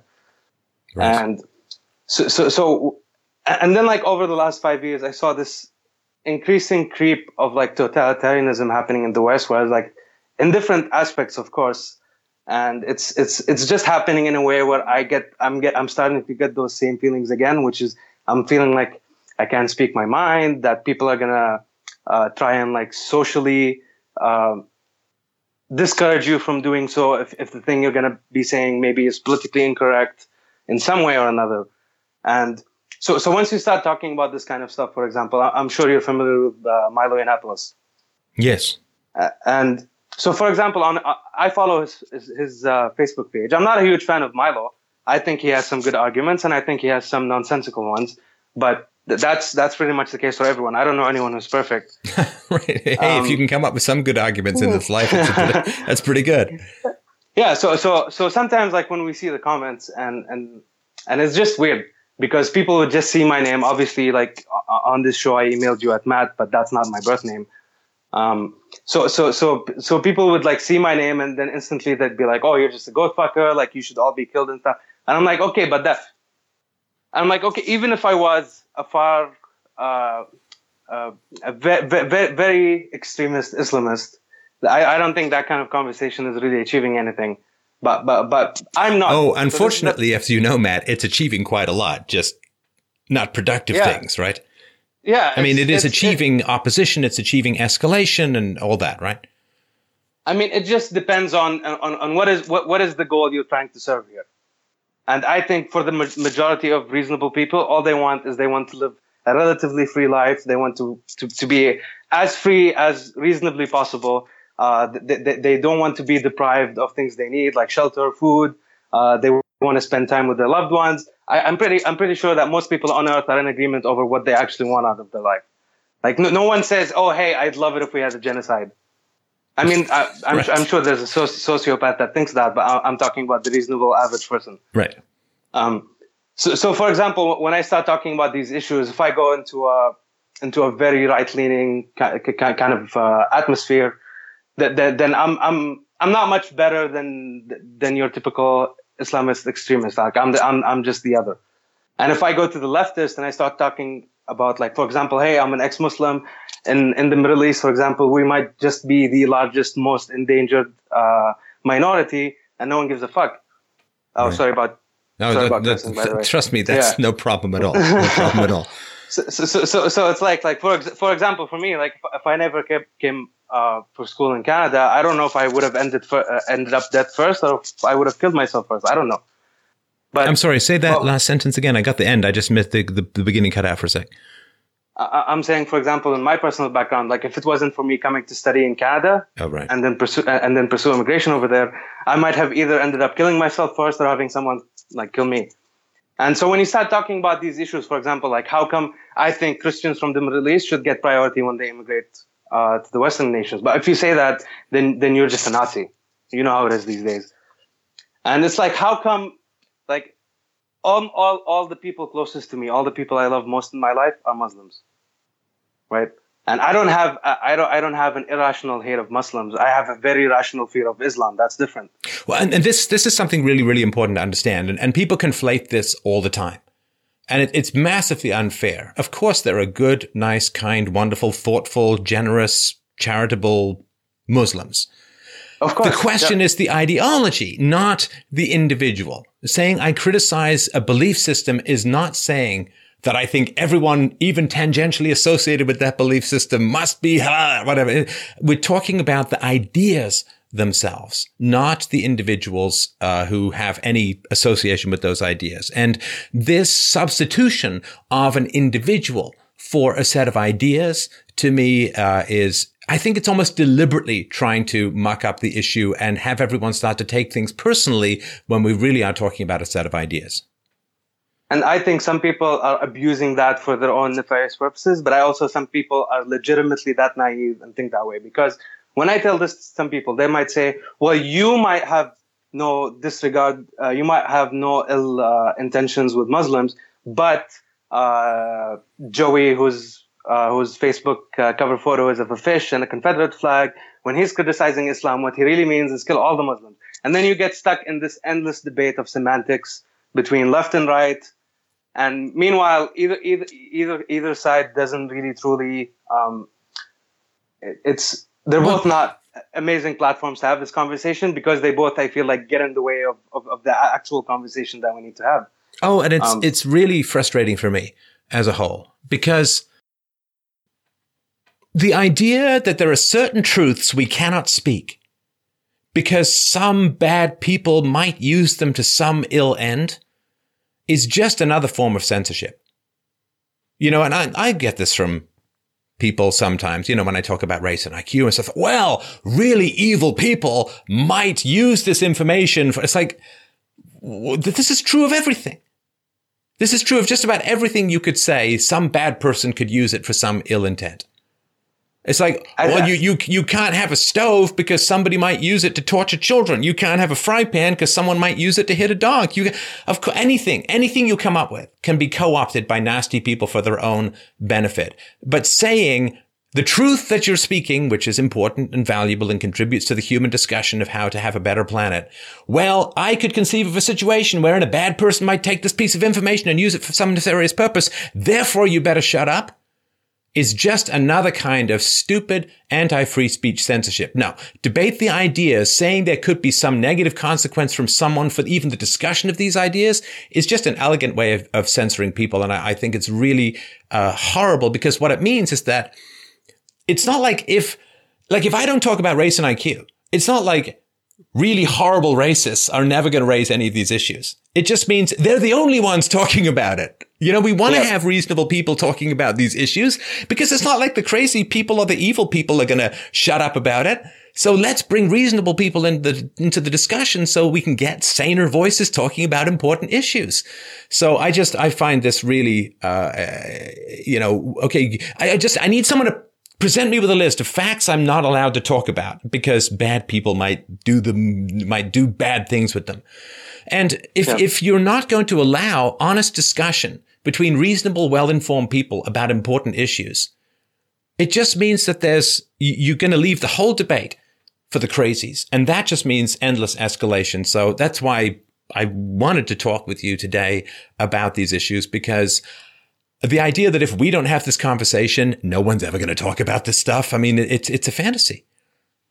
It's, it's, it's, it's really shocking to me because it, se- it seems to go against everything that a reasonable person would be thinking in their head, but then groupthink happens and all logic flies out the window. I mean, like just because I don't tell you that the stove is hot doesn't mean that you're not going to burn your burn your hand anymore. Like that reality still exists. You're just not aware of it, and right. you chose and you chose to, by your own doing, you chose to be ignorant about the reality of that. Now, now I'm sure that when you if you give everyone the right to speak, a lot of people are going to say a lot of stupid shit. But that doesn't mean that no one gets the right to speak because all you need is one moment of brilliance to make up for all that stupidity that led up to it. And well, and and I'm not entirely sure that everything I hear that sounds stupid actually is stupid because I'm not that smart to know what every like I remember like I can't even tell you Matt the number of ideas I've heard in my life where I like oh come on that's ridiculous what a ridiculous thing and it turns out like actually you know that is kind of true you know now I look into yeah, the information yeah. I look into the data and I mean I could I won't bore you with the whole list but just off the top of my head I can think of like 20 things just probably over the last couple of years where I'm like somebody sends me something or I come across something and I'm like, oh, that's ridiculous. And it can be something as simple as like some comment somewhere on someone's YouTube channel. There's a little comment down there where somebody says, and I'm like, ah, come on. And then I see it again. I'm like, now come on. And then I look it up. So the thing is, I have no idea what's, what's really brilliant, what's insane, what's, you know, what's true, what's right, yeah. what's smart, what's stupid. That's, that's why you need free speech because nobody knows what the the very best and the very worst things are. Uh, you know, when the people first said, "Hey, let's end slavery," that was considered to be astonishingly insane and deeply immoral by the people. Yeah, what would happen to the economy? Yeah, was, who's going to pick? We're all going to starve because nobody's going to be able yeah. to pick the crops, and it's like. I don't know. I don't know. I mean, I could sit there and say, well, there's some things I really, really hate. And it's like, yes, but if I'm going to put those candles out, everything goes out. Because once you start that process, that is a slippery slope argument that really, really does matter and it does work. That once you start saying, well, you can't discuss this and you can't talk about that, it is really a slippery slope because I can't figure out for the life of me where you stop then. Well, you don't stop. You you just you just try and get people to think that you are the the most uh, reasonable authority to be able to dictate what people should be able to think and, and, right, and speak. Right. And, and, I think these days there's this like really weird, uh, this really weird echo chamber happening, mostly in the left, where it's like the poison is the cure. Whatever hurt us, if we double down, it's going to work amazingly. And right. it's and like o- over time, you can you can see how just how toxic that stuff is becoming. But people are still convinced that like the poison is the cure, and we need to double down on this. I mean, like for example, welfare. Like I think welfare did more damage than good, and and the intentions were certainly good. But over time, once you realize it didn't work out how you wanted it to work out, the solution is not to double down. The solution is to pull out and reconsider. Right. Yeah. Well, I mean, as you know, uh, um, checking into government programs is pretty easy. Checking out is a whole other situation, yeah. and we we can't even have those conversations these days you know, like as an ex-Muslim, I mean, I, as, as somebody who's an ex-statist, I mean, I think I really sort of understand some of the challenges here. I mean, I've been attacked and, and disowned and, and, you know, people have hate ons for me that, that defy any rational analysis because I have broken from a dominant ideology within the West, which is that the government needs to solve every problem. And every time anybody makes yeah. a mistake, the government needs to tax more responsible people and subsidize all the stupid stuff that they do.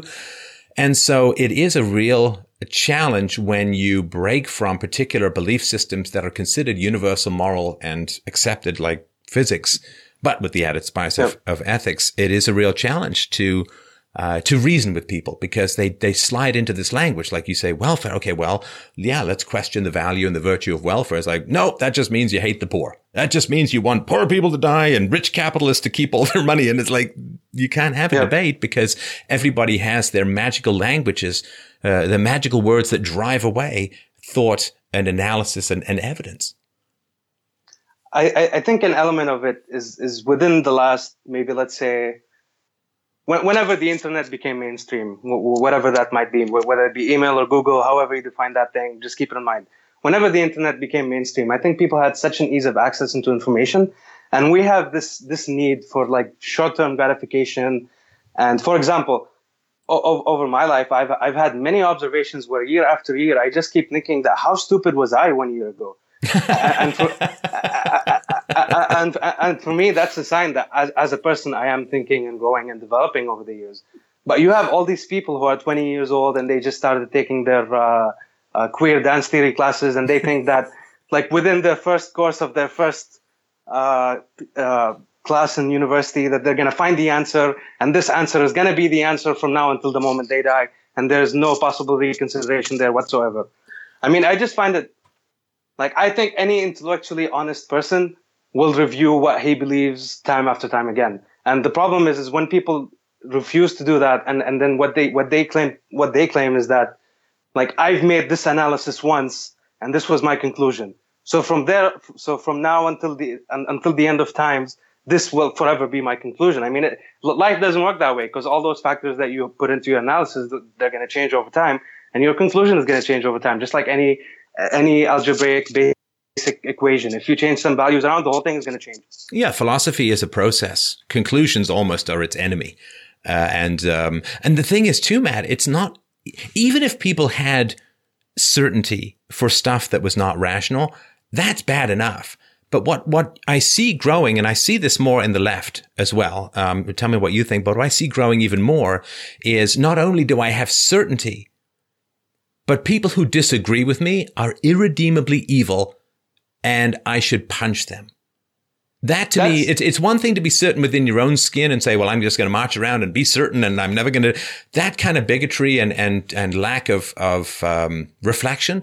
That's one thing. But when it's not just that you're certain, but everyone who questions or opposes or, or has any doubts about what you say, that you have the right to use violence against people and call them Nazis or white supremacists or apostates or what. If you have the capacity to use violence against people who question what you believe, that to me is, is really the most toxic element that's going on intellectually at the moment. And, and you know, Stefan, I would understand that if that was, if that was a single, uh, if it was a single simple topic. For example, like if if someone tells me like, hey, like I just randomly beat, beat up people on the street, I'd be like, wow, you're kind of an asshole. but but but but but, but if and, and but I think you'd I know, be you'd be pretty certain of that until you die. So and I think I would be too. But sorry, yeah. go on. But, but but but the problem here is that, is that the, the, the issues we're facing in the modern era. I think that we're truly at the turning of ages, and I think that the, the way the complexities of our life is working, it's becomingly it's becoming inherently more and more complex. And all these complexities sort of feed into each other and overlap, and they create more complexities that also do the same. So someone tries to break down the entire, the most complex uh, uh, list of rationale and arguments they could think of. They try and break that down into like bash the fashion. Like I think that just like you can't possibly go from like analyzing something so complex and, and, and all you have is this very simple answer that you're very sure of that's going to work all the time everywhere with everyone. And it's, yeah, if you're chanting, you're wrong. You know, if, if it can fit into a, a, handy chant, you know, like what is it they, they say that the, the people on the left, uh, no, no fascist, no KKK USA. I don't know what the stupid chant is, but yeah, no uh, fascist, no no KKK, something something. No racist USA, USA or something yeah, like. Yeah. If you can chant, you're just wrong. You know, if if your if your book of philosophy can fit on the back of a bumper sticker, you are not doing it right. I mean, it is, it is complex. And this is the most amazing thing too. Like when you think of, you and I would never have met or had this conversation, almost certainly, right? I mean, we have this incredible technology for having conversations, for evaluating ideas and for trying to understand different perspectives and trying to find ways to merge them together under some rational empirical umbrella, this incredible technology that we have.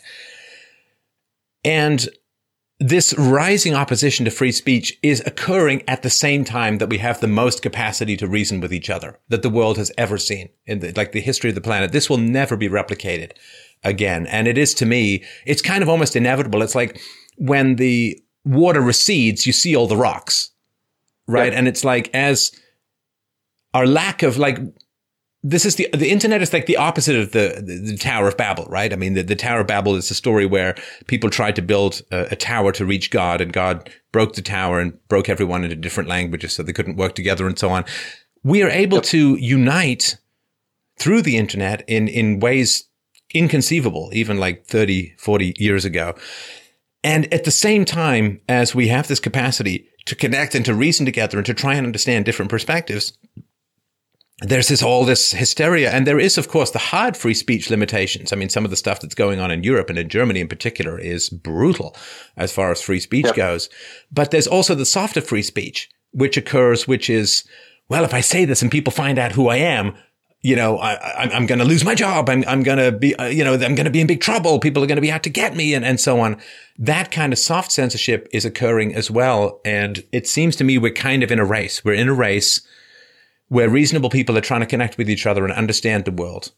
And then there are people who are trying to shut down those conversations because they don't like what it's going to reveal about them and what they believe. And that race to me, it's one of the reasons I work so hard at what I do is I really feel that that race is a race for the very future of the world. And I think that's kind of where you were, if I understand, Matt, when you were talking about your original question. Yeah. I mean, you, you gave me a lot of great stuff to work with there. So I just want to add a few points. Uh, the the the soft uh, the soft limit of speech you were talking about. I think the biggest aspect of that is people who are self censoring.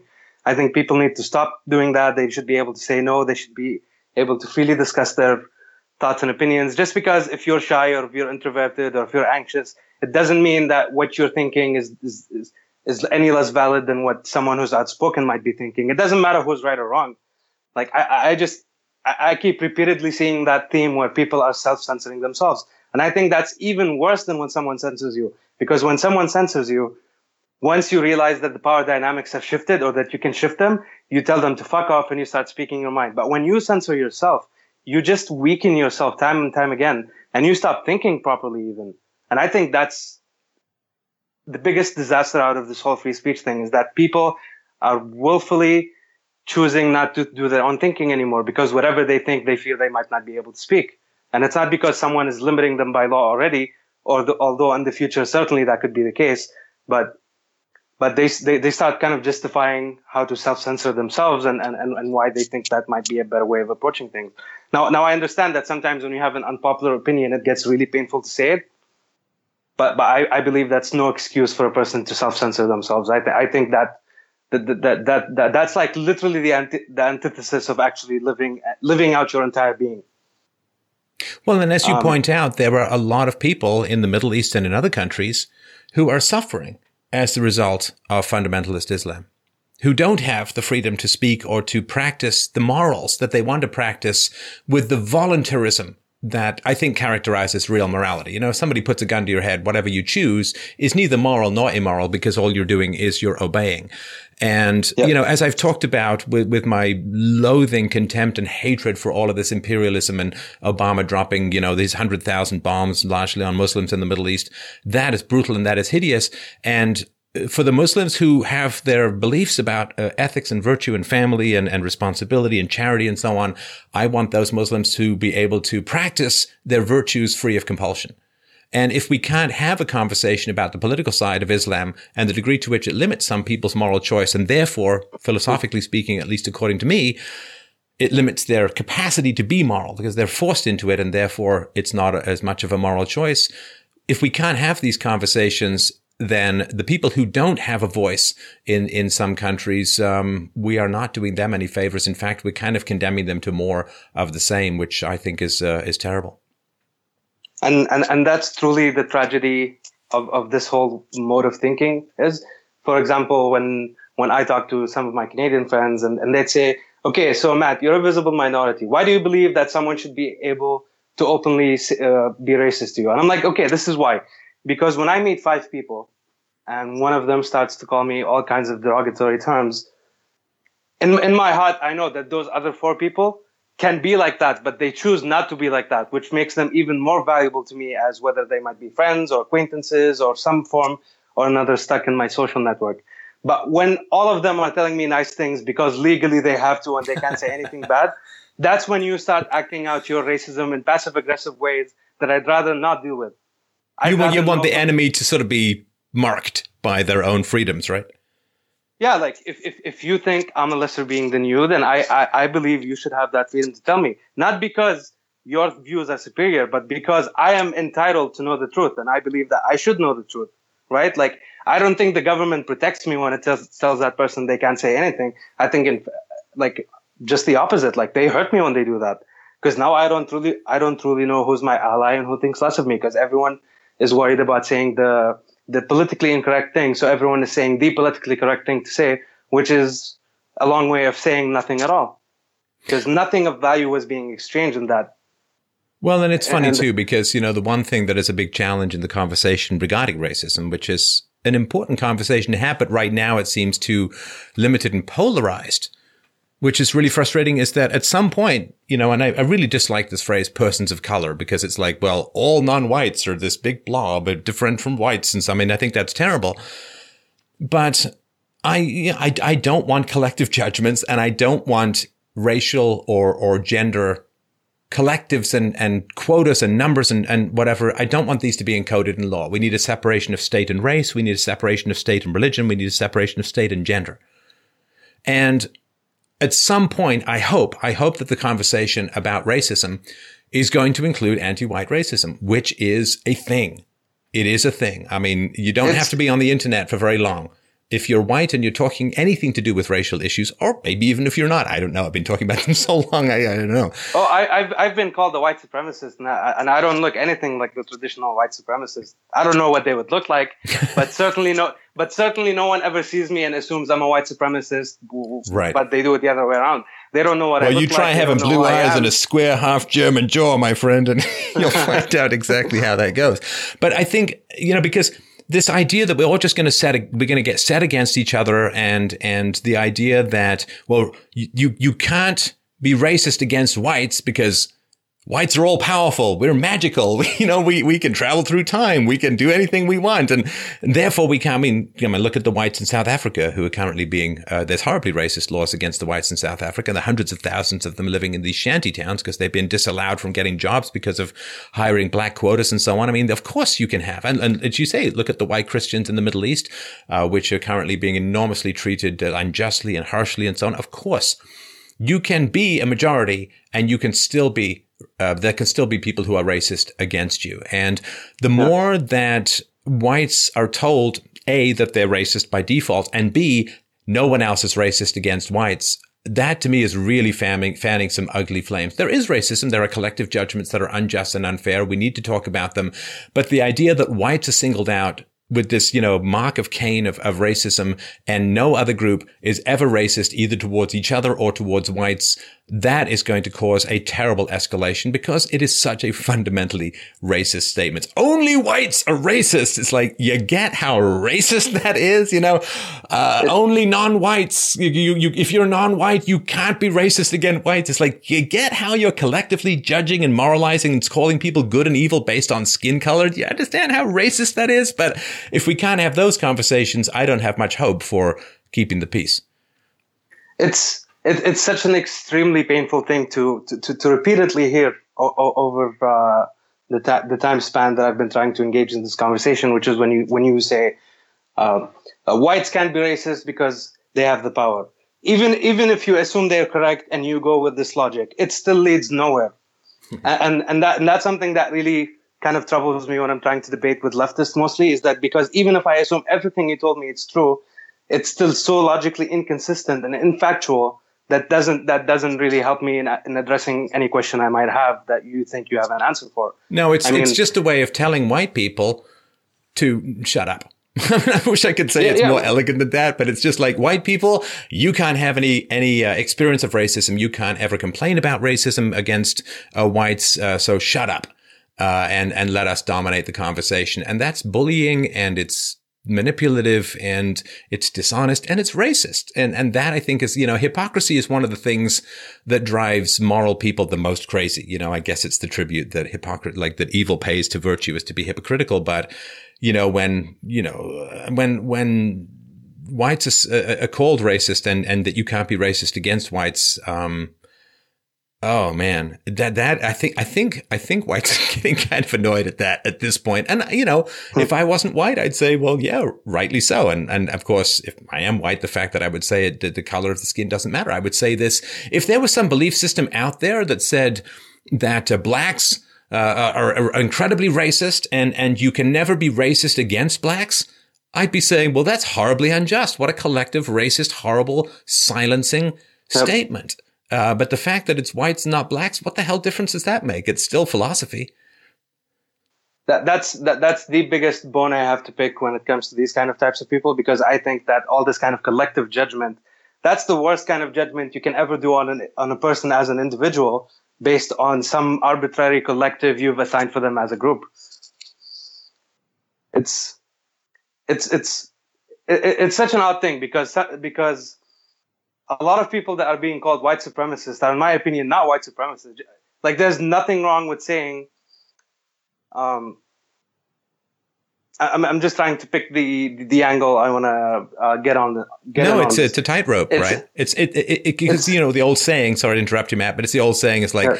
The the if you look up Black Pride or Gay Pride or Hispanic Pride or you know whatever, uh, then on Wikipedia, then it's all like you know a, a legitimate expression of, of of joy and appreciation of your own cultural and, and ethnic history, right? But then if you look up yeah. white pride, it's like KKK, KKK, Nazi, racist, supremacist. It's like, oh, come on. Like this is, this is, this is pitiful. This is not even a, a, a, a, this is not even sophistry. I mean, it's, it's like, you know, three year olds with a, with a spray can on the side of a railway car.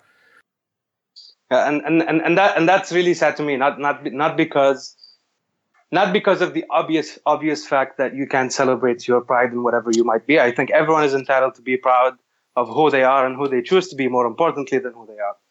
And the, the problem is that when people start doing this, I think people have a fear of having an identity. I feel like, for example, like a lot of the deep south, I, I think less of them are less, way less of them are racist than people might assume. Like I've had friends who are afraid of going to Texas and they come back and they're like, "Oh my god, these guys are amazing!" Like, like what, like what the fuck is everyone talking about with all this KKK business? Like, no, no, no. The reason the reason you hear bad things about the South is not because the South is racist. It's because the South doesn't vote for the left. The South in general votes for the right. And that's why they all have to be characterized as these, you know, mouth breathing, one toothed, unshaved, unwashed, two cars up on blocks in the front yard and maximum education. You know, there's this whole thing about the state Arkansas census, you know, level of education achieved, kindergarten, grade two, grade three, other.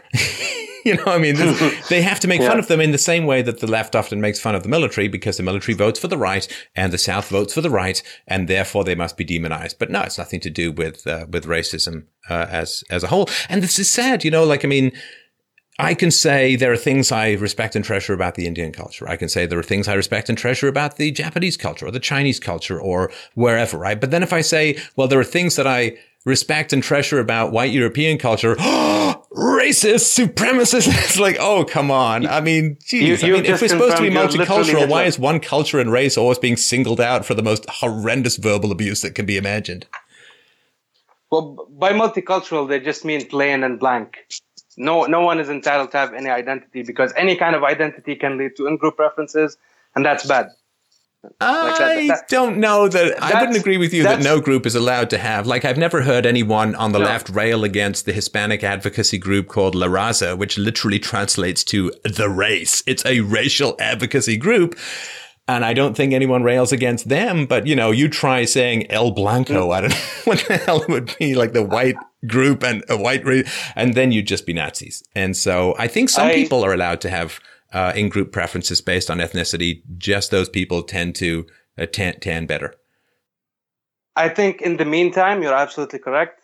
But within five years, if, if this whole extreme regressive leftist uh, extremism doesn't kind of, you know, screech to a halt, I think eventually, like not not right now, the straight white male is the is the biggest bad guy. Once that's out of the equation, I think then there's going to be in group uh, problems where, where, people try and like you know they're, they're going to try and form a new identity that where everyone is the same instead instead of celebrating the differences between the groups they've managed to to bring in. But that's just purely speculative on my part. Right, right.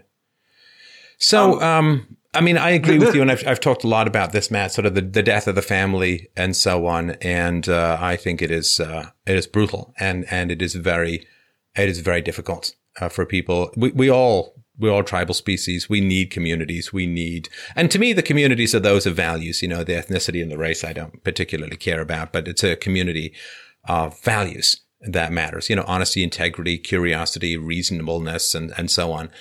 And the death of the family has been uh, just unbelievably vicious. You know, once you wake up to this kind of stuff, like I can't, I can't even really watch movies and, and TV that much anymore because like I see the programming just bam, bam, bam, bam, you know, all the time. Like even if I just pick up some stupid comedy, it's like, the young people who are free and sleeping around are having the best time and they're all beautiful yeah. and they're lean and they're happy and there's never any STDs or unwanted pregnancies and there's very rarely any kind of Glenn Close with a scissor bunny boiler chasing you down in fatal attraction style. And then all of the parents are tired and fat and depressed and ugly and their kids are brats and this relentless propaganda against families and for spending your precious sexuality on useless trash uh, and useless people. Uh, it's really, uh, it's hard to, you know, and, and this whole thing about, you know, for, for, women in the West, uh, particularly uh, educated women, go have a career. It's like, why? Why not have your kids and have your career later when you won't be interrupted by kids? Uh, it is, and because everybody knows, if you can convince women to have kids later, you're going to get fewer of that group whatever that group is. You know, if I could convince Eskimos to, to, you know, you got to go and build, build snow castles for the first, you know, from, from when you're 20 to you're 35. Well, when you're 35, you're lucky to have one kid, let alone two and three is pretty much out of the picture. So you're below replacement rates already. So this relentless convincing women to give up their most fertile and sexually attractive years in the pursuit of education and, and, and, um, career attainment and so on when those things are more efficiently done later in life. You know, if you spend 20 to 30, you know, raising your kids, you've still got another 35 years to have a great career and all of that. Um, but this relentless, don't have kids, pursue hedonism and so on, I think is one of the main reasons why there is this underpopulation. Now, the underpopulation in the West doesn't particularly bother me insofar as you can just automate the crap out of stuff and you don't need more and more people. But if there is this sense of like, okay, well, people in the West, you don't have enough kids, therefore we need to bring you know, 12 billion people from Africa in, well, that makes things a little bit different. And um, until we find some way to resurrect the joys of the uh, family, uh, it is uh, it is going to be a very very tough system to sustain if people believe that lower birth rates must lead to higher immigration. I mean, it, all, it almost seems like on the on the mainstream level, the, the maturity level has declined to that of a ten year old. I mean, you have your basic left is good, right is bad. Um, do what you do, whatever you you think is fun. Don't worry about anything else. Don't worry about responsibility. Don't worry about virtues. Don't worry about what's gonna happen to you when you're old because you're gonna live fast, die young. That's the kind of um, message people are being constantly bombarded with, and it's just so self defeating. I mean, I mean to try and even tackle that, like I don't I don't know from which point to even to begin to address that, just because the whole thing as a whole just doesn't really quite vibe for me. Right. Um, so, so the thing you talk, uh, you start talking about automation. That's a that's a great point. I'm really I'm really really happy uh, you made that point because in, in, a way it is true. Like we should we, we have all this technology and we should make it work for us instead of working for it. And for example, when people start talking about immigration, like let, let us ignore the, the the extreme uh, the extreme ignorance in saying, for example, that the USA is the most oppressive uh, oppressive country in the world. Meanwhile it's one of the most desired place for immigrants to come to. And like when, when you start looking at the kind of levels of the population, the kind of shifts that could happen, the kind of ranges uh, at, at, both different ends. So when I, when I start looking at that, I think that the best solution is not to immigrate people to improve their quality of life, is that you need to export the things that improve the quality of life. For example, like when when uh, the West started going through the industrializ- industrialization and all the other countries followed, they all prospered because of that. They didn't all say, "Oh, we're not going to do any industrialization in my country. We're just going to go to the U.S. and get it done over there." No, people were thinking, "How do I bring this to my backyard?" Right? Right. Yeah, no, I mean, uh, if if Western countries, if white countries are so racist, then surely immigration should be stopped so that these these poor non-whites don't experience all of this toxic, horrible racism. It's like, shouldn't you want to, you know, you don't move to Chernobyl, right? Because it's radioactive. You don't go there. You move away from Chernobyl. So it yeah. is just one of these goofy things, and much more serious than the word goofy implies, which is, uh, well, those white countries are so terrible. Those white people are so racist. It's like, hey, can I? Can I get me to a white country? That would be excellent. It's like, well, which one is it? Yeah. It's like there's this joke that sort of pops around in, uh, in meme format, which is some, a guy from Mexico who is like, you know, Mexico's the best. And he's waving his Mexican flag, you know, Viva Mexico. And, you know, I, I hate America. Viva. Me-. And, and then it turns out he's in America and someone's like, okay, I'm going to deport you. I'm going to send you back to Mexico. He's like, what? send me back to Mexico? Yeah. Are you kidding? You're going to ruin my life? I don't want to go to Mexico. And it's like, uh, I don't really understand any of this at any point. That's, that's funny. From my personal experience, I've traveled um, almost all of the continents on, on the planet. I've been to very different countries, different religions, different economic systems altogether. And the most extreme forms of racism I've ever experienced have been in the Middle East. And, and within North America, the, I haven't really had any kind of encounters where I was like, oh, that was definitely like some racist POS. Like it, it was mostly like, hey, like the most recent racist example I can think of was I was trying to rent this apartment and the landlord happened to be Asian and he just didn't like me. That's the most racist thing that's happened to me in Canada yet. Right. Well, the other thing too, and I, this racism stuff, it's a, it's a big topic. So I'll just give you one or two points and then get your, your thoughts on it, Matt. But first of all, I'm not entirely, certainly online racism. I'm not, I'm not at all convinced that there are genuine racists out there. Like, of course, there are some racists in society, no question about that. But, you know, when you look at the number of sort of racial hate crimes that are reported, which then turn out to be committed by members of those races in order to get sympathy or to sometimes even get out of an exam that they failed to study for or whatever. There's a lot of quote self-inflicted hate crimes from particular racial groups and so on. And, and this happens in every ethnicity and, and so on. And so some of that, you know, when, when you see some, some, you know, there's a Trump video and underneath there's some racist statements. I don't know if those are genuine racists. I don't know if they're leftists pretending to be racist in order to discredit the comment section of a Trump video. Like, I don't, I have no idea. You, you I, like the, the, what you see online uh, is, it does not, yeah, warning may not reflect what's actually happening in the world. And secondly, the number, uh, like there are people, I don't know if you've known people like this in your life, Matt, but I certainly have. I was talking about this the other day, um, with a guest, but there are people who like, they, they kind of know what to say to upset people the most.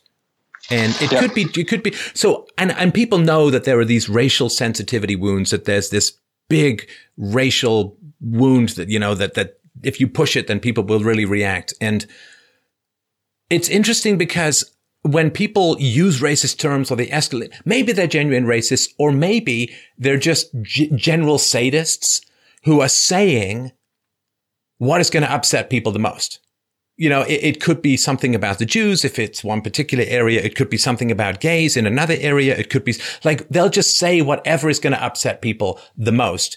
Are they genuine racists or they're a generic sadists who are just rubbing that wound because they know that it's there? I don't know. I don't know. In other words, if there is a lot of sort of racial tension where there doesn't need to be, what that does is it invites the sadists in to come and try and rob salt into that wound, which makes everyone think that there are more racists than there are. It's just a particular thought. I don't have any great proof from it, but there does seem to be some evidence, at least online, that some of the negative statements about race uh, or racist statements are not genuine racists, but people playing the part to discredit others. I mean that that makes a lot of sense. Like for example, when I when when I read all these news that are saying that the USA has suddenly become like a Nazi country overnight, and it's like you can't have a country where like a few months ago they all voted in majority for a black Democrat, and then overnight they all became KKK. Like it, it, doesn't quite like the math doesn't add up over there. And like there are a lot of people online who are just trolls, whether it be about racism, sexism, just pure ignorant. Uh, stuff that they're just saying to get a reaction out of people. And people, some people love that. Like they just want to say the most obscene thing they can say and get away with just to get the most possible extremist reaction out of whatever it is that they said. I mean, I mean, I, I think we also contribute to that. For example, when uh, um, I, I, had a recent discussion on this about the N word, and I say that the more we make it a taboo, the more it becomes powerful when you actually call people that. Whereas if whereas if it wasn't a taboo, then like if someone says that, I mean, like if you put on, if you open the radio now, you're gonna hear that word time after time again, and no one's and no one seems to be offended. But but if I quote someone who said that word and I actually say the word instead of the N word, somehow I am this extreme racist, uh, white supremacist, Nazi KKK member who who is neither American nor lives in America, but somehow fits that stereotype. It it's just boggles my mind sometimes how how people uh, process these events. I mean, like from my experience, like ever since I was really young, I got into computers, and uh, thank goodness for the internet because if that wasn't there, I don't know how I would have gotten out of the situation I was in with all the censorship that was happening to uh, different kinds of books, whether they be science, philosophy, history. And so, like, I, have had a lot of interactions online. Like, I prob- probably the biggest reason I'm I'm a good speaker of English is because I've had uh, very early age experiences with technology, with the internet, with English speaking people. Like I played World of Warcraft when it first came out. I met tons of amazing friends over there. And sure, was there some like guy who wanted to say something racist every now and then to get out of kick? Sure. And were there people who were legitimately racist? Also, also true. But the vast, the, the vast majority of experiences have not led me to believe that case, to, led me to believe that to be the case. Um, Sorry, go ahead. Finish your point. Um, so, so for example, like just like with this whole online thing, I mean, like the, the same can be can be said for like uh, Twitter in these days and age. I mean, like for example, the whole fiasco uh, with Twitter banning Milo for stuff that he didn't even say wanted to, like just because someone likes Milo and they do something doesn't really mean that Milo is at fault. Like I mean, like we we we need to give people back their individual power and their individual agency. Just like you you can't associate whenever you hear a few sentiments that sound alike, you can't associate all of that as a group and target it with a hammer indefinitely because that, that that kind of primitive thinking doesn't really get you anywhere. It just makes the problem even worse, if anything. Yeah, and if if we keep getting hysterical over every racist post, we're just feeding the trolls. I mean, and, that's exactly what you're doing. Yeah. And, and once you start feeding the trolls, there's going to be more trolls showing up. So you think the problem is even worse. So you double down. Yeah. And like this, this, this goes back to my whole thing where I say like the poison was the cure because, like, if something doesn't work, double doubling down doesn't really make it more effective. And right. and if it did make it more effective, eventually you get to the point of uh, inefficient, diminishing returns, and at that point you're better off with another alternative to double down on altogether. Right. Well, Matt, I, I got to move on. We got a bunch of more callers. First of all, massively appreciate the call. A very, very important and, and foundational uh, topic. And, you know, I know that there are people out there who's like, oh, is a white person is talking about racism and so on. You know, uh, the Reverend Jesse Lee Peterson had a couple of chats with the guy. He's a great writer and he's been really encouraging saying white people talk up about these issues because if you let the crazies dominate the conversation, it's just going to get worse. So I really appreciate yep. the opportunity to talk about this stuff. Your thoughts and your observations are fantastic. And I hope we can do this again. Thank you so much for the opportunity. And I'm, and I too, I'm hoping that we get the chance to do this again. Thanks, Matt. Take care. Thank you. Bye bye. All right, up next we have Andrew. Andrew wrote in and said, I am a public school teacher and a resident of a small city in which I teach. I am surrounded by liberals and leftists at work. There will be a new high school built in our city within the next two years at the cost of about $75 million. There is a faction that looks at the pile of taxpayer money and would love to turn the new high school into a giant sustainability project. What is the best way to push back against this faction without appearing rude, combative, or crazy? That's from Andrew. Andrew, how you doing? I'm fine. How are you? Well, thanks. So, sustainability project is that the uh, you know we're going to plant trees to offset the carbon credits, and uh, we're going to make it solar. Is that sort of environmental stuff? Is that what you mean? Uh, yeah. I actually have uh, I have a little more or better information than at, at the time I wrote the, uh, I sent in the question. Um, but it's, uh, well, you, you kind of get the idea. Um, there's, there's a lot of, a lot of left leaning people, um, both where I work and, and in the, in the city where I live. Right. And so they're, they're talking about, um, in building this new building, um, geothermal versus a conventional heating system, right. and also uh, solar panels. Right. And, okay. Okay. Yeah. And yeah, why so, um uh, why do you care about this sustainability project and and how the money is spent? What does it matter? I mean, I, I get sort of at an abstract level, it's not maybe the most efficient thing to do, and maybe it's a waste of money in certain areas and so on. But what is your what is your real interest in this, and, and why would you want to push back against this? Yeah, well, um, so I uh, part of it is so I'm a I'm a taxpayer here, and you know, a resident of the of the city where this where this uh, high school is going to be built. And so my part of my concern is that well, if this um, say if this geothermal uh, heating system is put in, uh, I, I don't know the track record on these things. No, but sorry to interrupt, Andrew. But what what, yep. what yep. possible difference is it going to fundamentally make to your tax bill? Because if they end up spending more, they're just going to borrow, or they're going to yep. put out bonds or something like that, or whatever, right? So mm-hmm. it's right. not likely to have much effect on your tax bill, or if it does, what's it going to be? A hundred bucks a year, fifty bucks a year? Like, how is it worth your time specifically as a taxpayer to risk the blowback, the the hostility, the aggression, the you know poking the leftist beehive and having them swarm you or whatever. I mean, I'm just trying to. If you're going to say there's some practical or pragmatic reason for doing this, I'm having a tough time how it seeing how it works as a, as a just as a as a taxpayer. Yeah, maybe it doesn't. Maybe it doesn't. Now, um, if there's another reason, I mean, I could sort of understand. But if it's like, well, I'm worried my, my tax bill going up. Like, why is why is this the hill to to plant your flag and to take the bullets on? Right? Why is this the one that you're choosing? Given that you know life is short and there's an infinity of things that we could be working on. Why is it this one for you? Well, okay, um, and I'm I'm not saying it's this one, but I, I guess so. So, like I said, so I uh, so I don't work at, at so the, this this building that's going up is replacing the, the high school that's in the city where I work, right?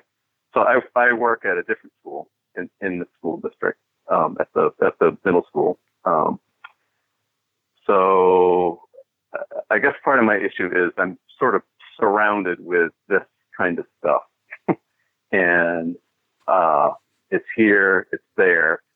It's so you just, you, you want to pick something Yeah. And, and fight back, right? And I'm, I'm not saying you're wrong or it's I- bad. Or I just sort of understand. right, You're just like, this is the mosquito I'm going to swat. I know there's a thousand mosquitoes around me, but this is the one that's right on my arm. And this is the one I want to swat. Is that what you mean? Um, uh, yeah, I mean the temptation. The, I guess the like the impulse is there. It's like you know, it's sort of like line in the sand. It's like wow, this far and sort of like far enough. Okay. You know. Now, what yeah. are you willing, what are you willing to give up in order to have this fight? Like, what is your, not even a worst case scenario, but what do you think reasonably might happen if you uh, oppose this measure in, in a way that is somewhat successful? There's, is there really any point opposing the measure if you have no chance of succeeding? Well, that just puts the mark of non-leftist Cain on you and makes your life difficult and isn't going to change that much. But let's Mm-hmm. Well, say that you have a chance. Yeah, let's just let's just say you have a chance to to stop this and to push back against stuff to thwart this leftist obsession with some of the sustainability stuff. You know, because the leftists are so interested in sustainability, that's why they're constantly fighting against the national debt. Oh wait, no, they don't do any of that, so they don't care about sustainability at all. Um, It's true. so why? Uh, what what do you think the, the the reasonable outcome might be if you succeed in in blocking this measure? What's going to happen to you? um, yeah, that uh, it would be sort of like a whatever the whatever like the uh, scarlet letter of like you know um, They're going to go for you. Sustainable. Right, they, they're going to gun yeah, for you, right? They, yeah. And so, what could they yep. do? They yeah, could launch complaints against you. They could try and gin up your students against you. They could uh, right. assign you to bad or dangerous area. I don't know. I mean, what do I know about what could happen?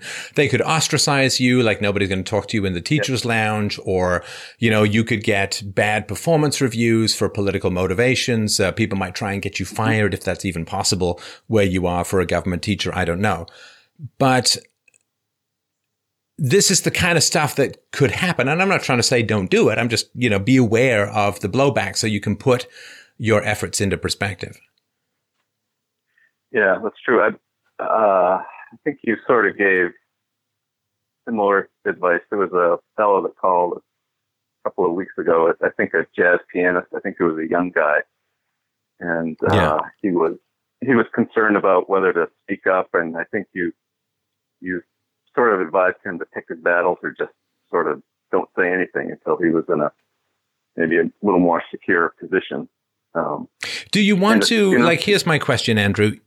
Let's say that you get some significant blowback, right? And you will. Mm-hmm. If yeah. you succeed, yeah. you are going to get some significant blowback. These people right. keep pushing the envelope so that they, they kind of hope people fight back so that they can vent their spleen and their rage and their immaturity on, on someone. So you're going to get right. boom, right? You're going to have to, uh, you're going to have, going to get hit hard. Now that may be stressful for you. That may be difficult for you. That may be distracting for you mm-hmm. and your students will find out about it. Now, do you right. want your students to see good people being attacked and what being stressed or, or, or being upset. You know, if this isn't something that, you know, I'm, I'm used to it. Got to hide like a rhinoceros in a double set of plate armor. But if you're not used to it, it's going to be difficult and your, your students are going to see well, first of all, they're going to be told lies about you. You know, like he hates the environment and he mm-hmm. hates the poor, and you know, what, and and you know, whatever, whatever. They'll go through every post you ever made on Twitter. They'll go through your Facebook. They'll go through whatever they can get their hands on to try and find ways to discredit you or make you look bad or whatever. And it may be the case that you lose. I don't mean you like you. Right. Maybe you win against the school, but then you lose in terms of you get fired or reassigned or you quit because it's too unpleasant or whatever. Right. In which case you're going to show your students here, I took a stand and I lost and I lost what I right. wanted. Now, the other option, of course, is that you don't fight something you probably can't win anyway. And you continue to teach children about sort of, you know, reason and the free market and philosophy or empiricism or whatever it is that has you listen to this show and, and can communicate to the kids. And continue that uh, for the next while until you retire, and that's a pretty good thing to be doing with your energies, isn't it? Mm-hmm. Yep, it is. So it is. Yep. And also, it's not like if yeah. if the we have this illusion, like if the government doesn't spend fifty million dollars, then it will spend fifty million dollars less. No, it won't. It will just spend the fifty million dollars on something else. Well, yeah, actually, that was uh, a, a a meeting I went to. This it just kind of staggers my blows my mind. But uh, so the the state's going to build a certain number number of high schools, and the the fellow that gave the presentation um, that you know the, the public meeting that I went to uh, said, well, if you folks don't approve this, they're just going to spend you know the state portion of this, which was 65, 64 million dollars and change. They're going to spend it on some other town. Well, or maybe what they'll do is they'll something. return the money to the treasury, in which case it's available to buy weapons to drop mm-hmm. bombs on people in Afghanistan. You know, I mean, it's right. it's really yeah. tough yeah, to yeah. say I'm going to win a victory in every conceivable socio-political, economic, military dimension by not having the government spend money on this. You know, as far as things that the government right. spends money yep. on, solar panels, really not the most destructive things. You know, hey, we're going to take these $75 million right. and we're going to pay more irresponsible women to have children without fathers. You know, it may be that this is right. the best use for this uh, unholy uh, government money because, um, if you cut this spending, the government doesn't shrink. And, uh, you know, I mean, they're going to build a school yeah. anyway, whether it's got solar panels and a garden or not, uh, is not particularly uh, important. And they, there certainly is many more destructive ways the government could spend the money. Yeah, true.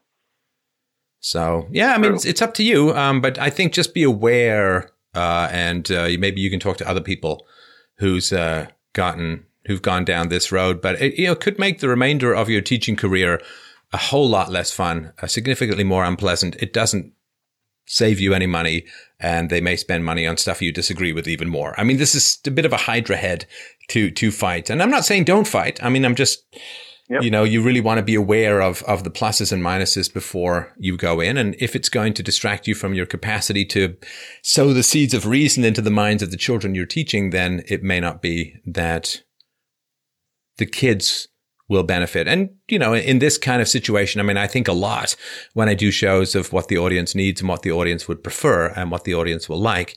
Uh, and, um, what do you think your your students would want? Would they want this battle consuming your mind and your energy, um, or would they like more of your mind and your energy to be available for better teaching of reasonable principles to them? Yeah, that's a good point. That's this point. And that you know, and obviously in the reading of the question, you see my age, and I'm not that not that far from retirement. And uh, you know, it's a consideration. Do I, you know, really want so, yeah, if you're not far from retirement too, you can start yeah. interrupt, but you can always, uh, you know, work till you retire and then be the gadfly that, that haunts the school board. I don't know. then they can't do anything. Yeah. They're not going to pull your pension, right? So that would be yep. my thought. Anyway, I'm going to move on to the next caller, but I do appreciate the question. I'm, you know, again, I don't tell people what yep. to do because what would be the point? But I hope that helps at least put some things in perspective. And, and listen, just as a final yep. point, and this is obviously, don't feel like philosophy is ordering you to do stuff. Don't feel like, well, I really disagree with this, so I am honor bound to stand up and take the bullets. This, this is not how battles mm-hmm. are won. Battles are won through the balancing of resources and energy. They are won through advances and retreats. You don't just take all of your soldiers and march them into gunfire and you don't take your personal energies and, you know, just drive them into gunfire. What you want to do is figure out what um, you can handle, figure out what's going to keep you motivated and don't take on more than you can, um, uh, reasonably enjoy and, and recognize the costs of standing up for and fighting for certain things. And, you know, I'm, I'm out there, I'm fighting every day for reason, for philosophy, for evidence. So I'm not saying don't do it, but don't feel like you have to do it as some sort of principle. I mean, philosophy is supposed to liberate you, not order you around like you're in some sort of rational army. So um, that's my thoughts. I appreciate the question, and I certainly wish. I'm sure you'll make the right decision, and do let us know what happens. Will do. Okay, All right. Thanks, thanks for your time. All right. Up next, we have Peter. Peter wrote in and said, "Last fall, one of my underage teenagers, male, was groomed and sexually assaulted by a female employee." Of the local government school. Since reporting the felonies against my child to the police, the defendant slash abuser's family and friends physically threatened my family, including death threats. Last week, my residence was burglarized and some guns were stolen. Since then, the death threats have been issued at my family online. The police and district attorney have begun investigating the crimes, which resulted from reporting the sexual assaults. As of today, my family's in the process of moving to a different county for safety. We're just up and leaving for two main reasons. One, people with guns, a motive, and a vendetta who have burglarized my home have threatened to murder my family. And two, even if I successfully defend my home from an invader, I'd be labeled a white racist black person killer and I'd have to move anyway, and my teenage kids would be stigmatized their entire lives. Currently, we're hunkered down with security cameras and guns, waiting to move to a safer community. My question to Stefan is this Do you think this is the rational course of action considering the current state of affairs in the United States? My teenagers were raised in a majority minority environment, and they understand we are moving from one distinct demographic area to a different demographic area, and why. They will be transferring from a majority minority environment into a whiter environment specifically to avoid physical attacks, burglaries, and possible death. Can you recommend a conversation point or activity to help identify and address what I perceive as the PTSD they're developing, and how should I help them adapt and interact in their new environment? That's from Peter. So, I, the first thing I want to say is I'm incredibly sorry for this kind of situation, which seems just about every conceivable level or layer of hell that can be imagined. And I just wanted to first start off by expressing uh, my my deepest sympathies for all of this uh, situation first. Well, thank you for that. Uh, actually, I've kind of trained my family to work as a unit, and everybody is kind of collectively tried to, to comfort my uh, my child that was assaulted and healed each other. We've actually done reasonably well on that. We have a lot of horror ahead of us. We have to be witnesses for the original crimes in December, and um, we're just we're just trying to move forward in a positive direction. So your son was sexually assaulted by this teacher. I assume, based on what you said later, that she's a black uh, teacher. Is that right? Uh, she's not a teacher. She is a. She was an employee of the school. She worked in like the attendance office. Okay, but she was black, um, right? And yeah, she was. Okay, and so you reported the felonies to the cops, and then this family and friends are threatening you. And I assume, is it fair to say that you have reported these threats as well? Yes, I uh, when I learned about what happened, the woman actually didn't think I would report it, and did seem to think it was a crime, and um, so I obtained, you know, the evidence that I needed, ironclad evidence. I went to the local police. They looked at the evidence. They issued an arrest warrant. They promptly nabbed her. She is going to prison for 40 years. Now, after we reaffirmed to the district attorney that we were not going to back down and that we were going to test with the linchpin testimony. Um, the threat started coming on. He was, you know, approached at school by cousins of the defendant and, you know, um, their friends. All of a sudden, you know, you go from being kind of the the cool white guy to the absolute opposite. And um, this kind of proceeded throughout the year, got picked on, threats now and again, chased around campus a couple of times. And um, then apparently uh, somebody decided to, uh, you know, burgle my house. Um, one day when, you know, right after school started, uh, I'm a teacher too, by the way, uh, right after school started, um, my home was burglarized. Uh, somebody broke in the uh, the back door and stole pretty much all of my kids' Christmas presents or anything that they had saved up for in the last few years. Uh, they were able to break into one of my safes and get some, you know, light light arms, and um, then uh, you know we came home and it was just you know crushing because uh, you know the boys got home before I did and my daughter wasn't here. By the way, I'm a single father, and so I um, got the call at work, left work, talked to the police. They found evidence, but it's, it's going to take a little while. And so, my thinking once a death threat went out on Snapchat is that um, the system will most likely work, but I need to remove myself and my family from the danger.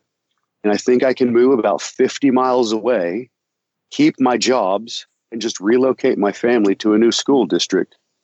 I'm concerned with teaching my kids about running away from problems. I'm concerned with teaching them about that they obviously understand, regardless of how non racist their upbringing and their early socialization was, they understand that no other race community would be doing this right now, given the fact that my son was the one that was sexually assaulted. Does that make sense? Well, that's certainly. Uh, I mean, statistically, it would be less less likely. Um, Forty years. That's a staggering potential sentence. If you'd like me to elaborate, I'll say that um, sexual crime is sexual crime. Right. And um, this person has two felony charges, and um, I'm gonna I'm not going to be graphic, but she deserves them. And the district attorney actually offered her a plea bargain.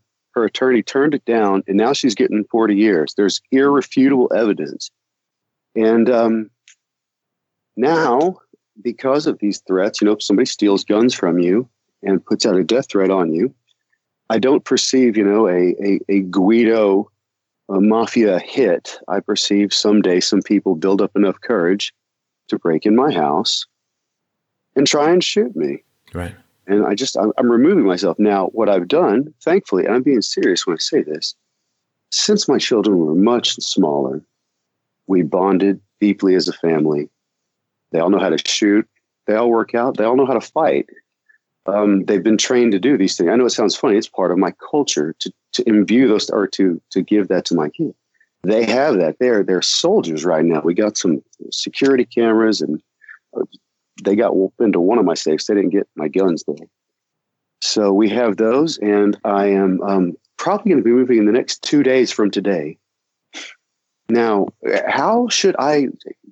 I'm sorry. Maybe my real question is what do you think would be the best way to approach my kids with this understanding that, look, you can't be friends with people from the old community anymore? And the reason is because they gave a nod to the people that are trying to kill us. Um, you know, I, I have to address the fact that right now we've kind of gotten numbed to the idea that we have to go through security procedures to come home late, things like that. Yeah. Do you have any thoughts on this? yeah, let me just, I, do, I, I do and I, have been thinking about this a lot today. So, but I just, it's a couple of thoughts I just sort of get off my chest. And number one, you get death threats, presumably, I suppose, associated with the family of the woman who assaulted your son. And I mean, to me, you know, what I've heard, and I think it's true in, in many places, that if the woman, like if there's a divorce and the woman says, I'm scared, or he attacked the kids, or he attacked me, they don't wait for proof. They just go in and take the, the man out of the house, right? They swoop in like boom, yeah. right that that day, that moment, that hour, right? and yet you're getting death yep. threats rained down upon you and you're the one like they're, they're not swooping in and saying okay well uh, this person and this person and this person well now you're uh, off the streets and we'll keep we'll keep going until the death threats stop um, that i guess is not how it's working right no, no it's not now i'm going to go ahead and tell you um, I, i'm going to be ambiguous i live in the greatest state of this union and the way it works down here is that even when there is something that's compelling, they have to have evidence before they will go pick somebody up. Now, I've talked to the detective personally several times, and what he's given me is layers of evidence. There, there's a certain threshold of evidence before he can do anything. Now, um, I've talked with him. I have private lawyers looking at this. Um, and what it comes down to is these young people are incredibly tech savvy. They mm. know how to make messages circulate and not circulate. Um, if something is is visible or you know screen capable, it was meant to be seen. But I have some, I have a lot of evidence, and they just need to reach a certain threshold before they can go picking people up. And it'll happen. Just I'm getting out of here first. Right, right. I'm going. Well, so I just want to give this a little bit of context for people as well, because this may be surprising to a lot of listeners. And this goes all the way back to 2004. There was a, a researcher the, who did uh, a 2004 study prepared for the U.S. Department of Education. Her name was Cheryl Shakeshaft. And according to this research, and I quote from it the physical sexual abuse of students in schools is likely more than 100 times the abuse by priests. I'm going to say that again because people don't really get this. All we hear about is the Catholic pedophiles, Catholic sexual abuse scandals, and so on. According to this, this is now a pretty old study, right? It's 13 years old. Quote, the physical sexual abuse of students in schools, by that I assume she means government schools, the US Department of Education, is likely more than 100 times the abuse by priests. According to this study, the most accurate data available at the time indicates that, and I quote, nearly 9.6% of students are targets of educator sexual misconduct sometime during their school career. Nearly 9.6% of students are targets of educator sexual misconduct sometime during their school career. And in, in sort of comparison, the sexual abuse for, by priests, that was a phenomenon that spiked mid 1960s, mid 1980s, but has been to a large degree dealt with. Uh, in the recent years, the church has really worked to remove the sexual predators in the, in the priest class. And in 2009, there were only six credible cases of clerical sexual abuse reported to the U.S. Bishop's annual audit, and that's a church with 65 million members. There were six. And this capacity for children to be groomed, to be assaulted, to be raped, to be molested in government schools is far more prevalent than in the Catholic clergy. But of course, given that leftists in general are control of the media, what do you hear about? Leftists hate the church and love government schools. So you will hear a lot about priestly sexual abuse, which of course is abhorrent, but you will not hear about the far more prevalent crimes of sexual abuse by educators and other people working in the school system against children. Almost one out of 10 students are targets of educator sexual misconduct at some point during their school career. One out of 10? Almost 10%? And that's the data that is reported, that is the information that is provided. Is it higher Are the people who just it happens to and they never say anything and won't even fill out a survey indicating it? I would imagine that it could be believable that it was true. And here, you know, even if we accept these, it is about one in 50 women who will experience um, sexual assault or sexual problems, uh, violent problems in, in colleges across America. But even if we took the standard, it's one in five, which is not true, but if it was one in five, the standard feminist talking point about rape cultures on U.S. campuses. Uh, women are safer on U.S. campuses than they are in just about every other sphere of American life. But even if we say, okay, it's, it's one in five, that's 20%. Now they're adults, which is bad enough. But we're talking about one in 10 children, students in government education. Nearly one in 10 are targets of educator sexual misconduct sometime during their school career. Children. Now, will you ever hear about the rape culture in government public schools? Well, you won't. Because that's not the narrative. The narrative is there are evil pedophile priests, the church is horrible, uh, the church covered up, the church protected, it's endemic, it's but you won't hear about the far more prevalent abuse of children that is occurring in government schools.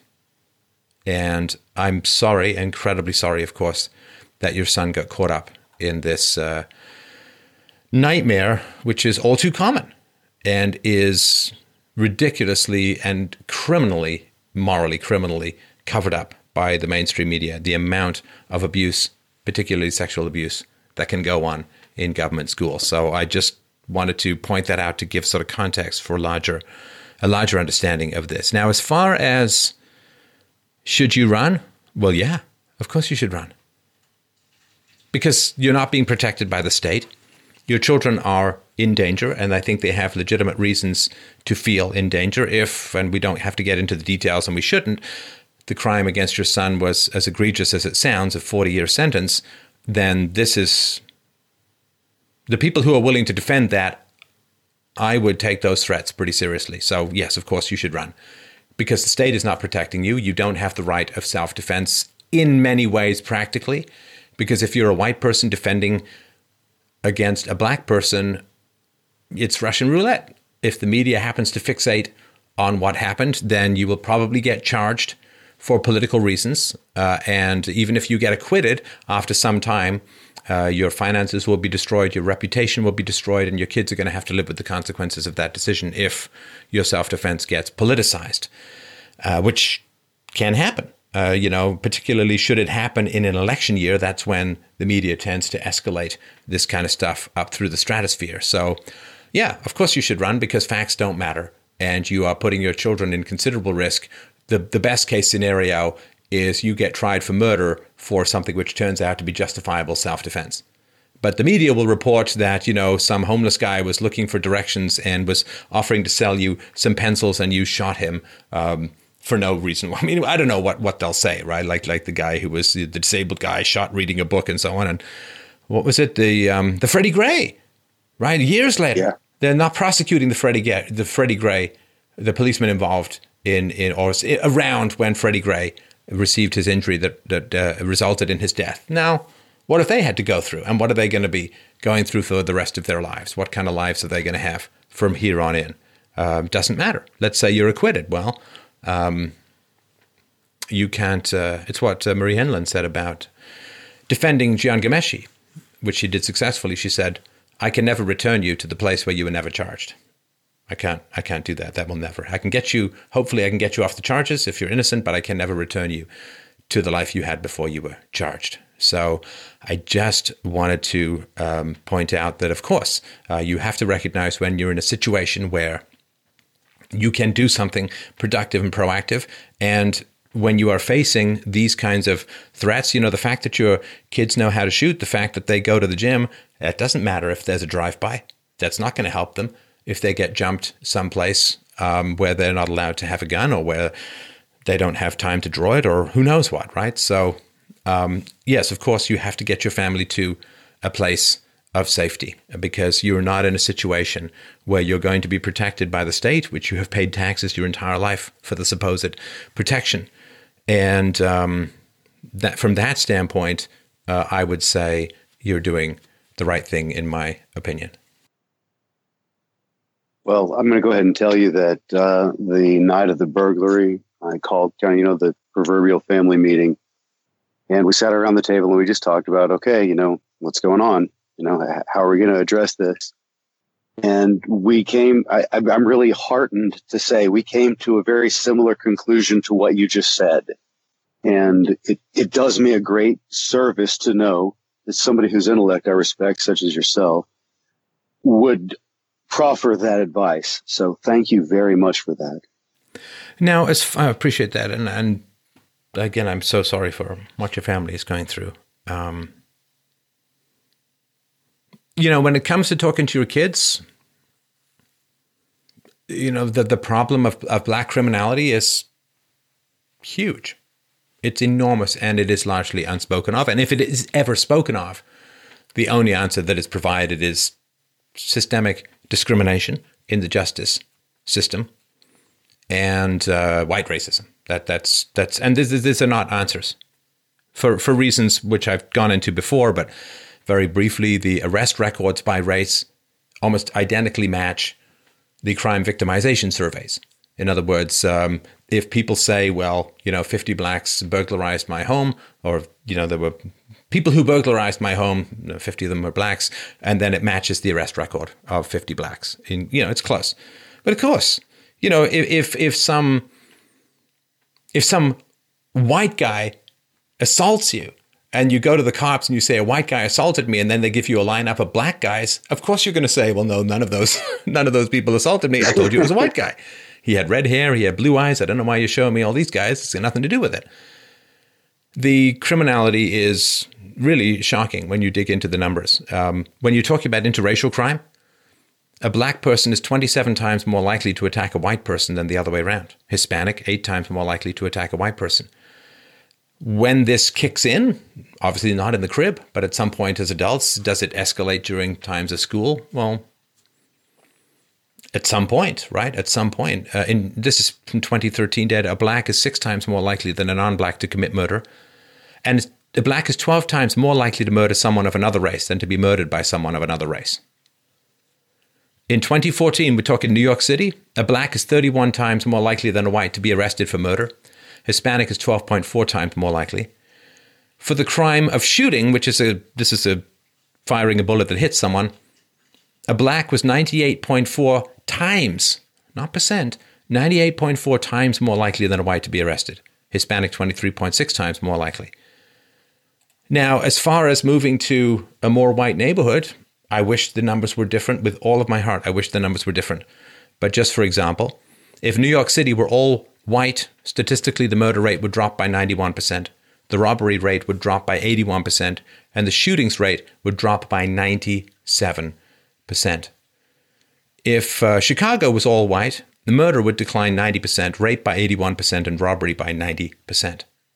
Now, in any in case anyone thinks this is just mindlessly pro-white, I can tell you virtually certainty with virtual certainty that if New York City were East Asian or Oriental, like sort of Chinese and, and Japanese, if New York City were all East Asian or Chicago were all East Asian, the, the crime rates would be even lower than if it were all white. So these are the basic, I mean, there's lots more data and statistics that go on. I mean, in South Korea, the crime rate is effectively zero. In, in Japan, the police have nothing to do. They're they're making things up to do. They have virtually nothing to do. You know, uh, whites are more crime prone than East Asians. Hispanics are more crime prone than whites, and blacks are more crime prone, uh, crime prone than Hispanics. These are the facts. I wish with all of my heart they were different. There are some things which can be changed parenting, uh, peaceful parenting, not hitting your kids, and all that kind of stuff. There are other things that can be changed, such as uh, working to keep the black family together, uh, which would help enormously. But it is not just white racism and a corrupt justice system that is causing these numbers. It is not the case at all. Uh, to to borrow an argument from Ben Shapiro, right? People say, well, you know, blacks are arrested more. That must mean there's racism. And he says, well, men are arrested more and, and convicted more than than women. Why is it? Because it's anti-male bias? And people say, well, no, because men commit more crimes. Right. That's right. Now, you know, we've talked about the race and IQ. We've talked about a wide variety of systemic factors that produce all of this stuff. Some of it is under our control, maybe some of it isn't. But of course, we should focus as if everything is under our control because we don't ever want to shoot too low or too short in attempting to redress problems of violence or criminality in any community. These are the facts. And your children, unfortunately, and, and you a lot of times, have not been given the facts because the facts are considered to be racist. And unfortunately, facts cannot be racist.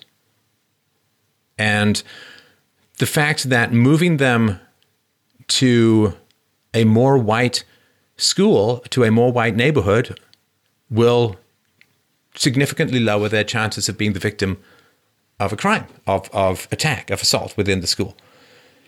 If you were to move them to an East Asian school, their chances would drop even further.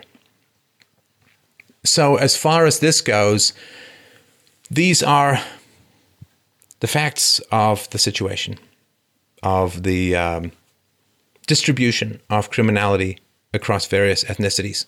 Again, though it's useless to say it, and if wishes were horses, beggars would ride, I desperately, with all my heart, wish this data were different. I wish that, I wish it was just white racism sometimes. I really wish it was just white racism and a corrupt justice system, because that stuff could be fixed to some degree much easier than this stuff, uh, which nobody knows as yet how to fundamentally change. I mean, there are ideas, you know, peaceful parenting and so on, but when you have a traumatized, largely single mom environment with 75% of kids being born to single moms in the black community in entire and particular areas, I don't know how we're going to get peaceful parenting wedged into that. I'm actually, um, well, I'm working with some people that, anyway, that doesn't really matter. But the reality is that even if we were able to solve the parenting issues tomorrow, the solutions wouldn't show up for another generation. So there's no wand that you can wave to protect your children in the environment that they're in. It may have been an uneasy enough environment before this situation happened, but now they're targeted. And based upon these statistics and based upon, as you say, the proof of the woman's guilt in committing a heinous sexual assault upon your underage son, I would not assume that the family members are steeped in deep and abiding virtues as a whole. I mean, these things tend to cluster. So I think you just have to give them the facts about what you're doing. The challenge then becomes well, why were we there in the first place, right? Why were we in this environment in the first place? And I don't have an answer for that with regards to how you could answer that, but that is going to be one of the challenges that your kids are going to ask, I think.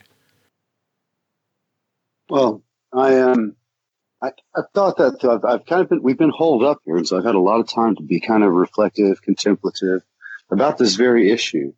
And um, really, I understand the reason we're here. I, I, discussed this with them. I had lived here during uh, during the time I was in graduate school, and and when their mother and I divorced, I didn't. I wanted to give them stability, so we stayed in this school district so they could keep all of their friends. And frankly, I it made my life very difficult to be here. Not not an, a racial uneasiness, but like just economically, it's expensive now, and so you know, I took on extra work and all this kind of stuff. And um, I, I, I don't know. I mean, the data that you're that you're you know citing obviously suggests um, in the aggregate that there is you know this, this amazing gap and uh, the evidence is really high and and I buy it right now. I don't doubt it one bit. but we just lived here for you know more than a decade, and all of a sudden, people that were you know friends since you know elementary school started to you know turn on and um, you know picking on physically that kind of thing. So I uh, I think that's going to be a difficult uh, difficult reality to face. It's just kind of going from feeling threatened to not feeling threatened and correlating those things with the two environments. I, I think that's just a really tough red pill for teenagers to swallow, especially you know given the state of the propaganda. I mean, the the television shows, you know, YouTube, BuzzFeed. I mean, you know what I'm talking about. Um, no, so I, they're I kind of having to face that. and, reality. And I'm sorry, I'm sorry to interrupt, but I, and this is not going out to you because the ship has sailed, but I just want to point something out to people as a whole. This is my rant, Peter. So, and, and for the audience as a whole, this is not some reasoned, evidence based philosophical examination of, of mere empirical data, but this is my rant. Now, um, let me ask you this, Peter. So, how many friends do you have still in your life as active friendships that you also had when you were 10? I, am an exception to that. I, I, have a ton. I'm an exception because I'm hometown type person. Um, probably more than 20, but that's okay. For, I, for the sake of this conversation, we'll say most people have very few. So go ahead. Yeah, I mean, most people I know don't have, and you know, it's not necessarily because of incompatibilities, but you know, life sometimes takes you in different directions, particularly if one person succeeds, the other person doesn't. One person has kids, the other person doesn't. One person travels, the other doesn't. One gets a higher education, the other doesn't. And um, it can be as, as simple as you live in one place and somebody else lives in another place. But a lot of people, a lot of people don't retain friends from their youth. Now, kids want their friends. I understand that. And I'm going to get in trouble for this, but I'll say it anyway. It's a little too late to worry about all of that now. But kids want friends sometimes like kids want candy. Kids want continuity sometimes like kids want sugar. Doesn't mean they should get it. And the idea of living in a, a, risky environment for your children for the sake of their friendships, well, it's I mean, it, it seemed like a good decision right now in hindsight, uh, back in the time, but right now it probably doesn't feel like such a good uh, decision based upon what's happened to to your son and what's happening to your family as a whole. And again, this is not to say that this is always going to be the case for everyone who's in this situation, but you have to look at the numbers. You have to look at the data and make your decisions. And you have to do, of course, what is what you're doing now. Your kids' friendships are going to be interrupted for the sake of safety. And I'm very much of the opinion that uh, ah, you can make new friends. you know what I mean? This is not like they're not family, they're not blood. They're just people in the same school. And yes, you get along, and I'm sure you know you'll miss your friends for a little while. And I say this as a guy like I went to a bunch of different schools. I was able to make new friends. I went to a bunch of different countries. I was able to make new friends. I went to three different universities. I was able to make new friends and and so on. And and as an adult, I you know through this show and other things, I've been able to make new friends and and so on. Just had a, a lovely uh, family stay with us for uh, a little while, who I met through this show. Wonderful, wonderful people, and and uh, had a great, great time. And uh, oh, tomorrow there's more coming. Anyway, but um, you can make new friends. You can't. You can make new friends, but you can't be unassaulted. If that makes you can't get that like it never happened. And so I'm very much a one for do whatever is safe. And listen, this fundamentally isn't a race thing as far as the only marker that goes you know, there may be some, you know, wonderful upscale, middle class, wonderful professional black kids school uh, up the road. And then there may be some, I don't know, low rent, trailer park, meth sniffing, single mom, white bunch of kids um, down the other side of the road. And you move to where your kids are going to be the safest. And it's not, the only marker is not race or anything like that. It could be a whole bunch of other things. But you move to where your kids are the safest. Say, oh, my kids, I got friends there. It's like, eh, you can make new friends. Your friends come and go. But security and stability within the family is something to be enormously treasured. And I think that's my perspective for other people in terms of prevention rather than cure. Right now, you're looking really not even so much for cure, but just survival. And I would say that keep your kids in as safe an environment as humanly possible. If that's, you know, hopefully that's not a government school because I don't think those things are particularly safe, even if they're physically safe, mentally, you know, as uh, as Candace Owens recently said on the show, or as I quoted back to her, you know, your education wasn't free, you paid for it with your mind. And your kids now are getting an education. And I would certainly suggest, and I'm sure you would too, Peter, if you could go back in time to say, um, given the data, given the facts, given the markers, it is uh, risky to be in particular situations. Yeah, if I if I would have had the data at the time, I probably would have decided differently. But I mean, we're talking about more than 15 years ago when I moved to the area. It, it was it, there's been a shift since that time, and frankly, I wasn't aware of the data originally. No, so you're, you're, absolutely you're absolutely right. They keep it suppressed and, um, for a reason because it's a big industry.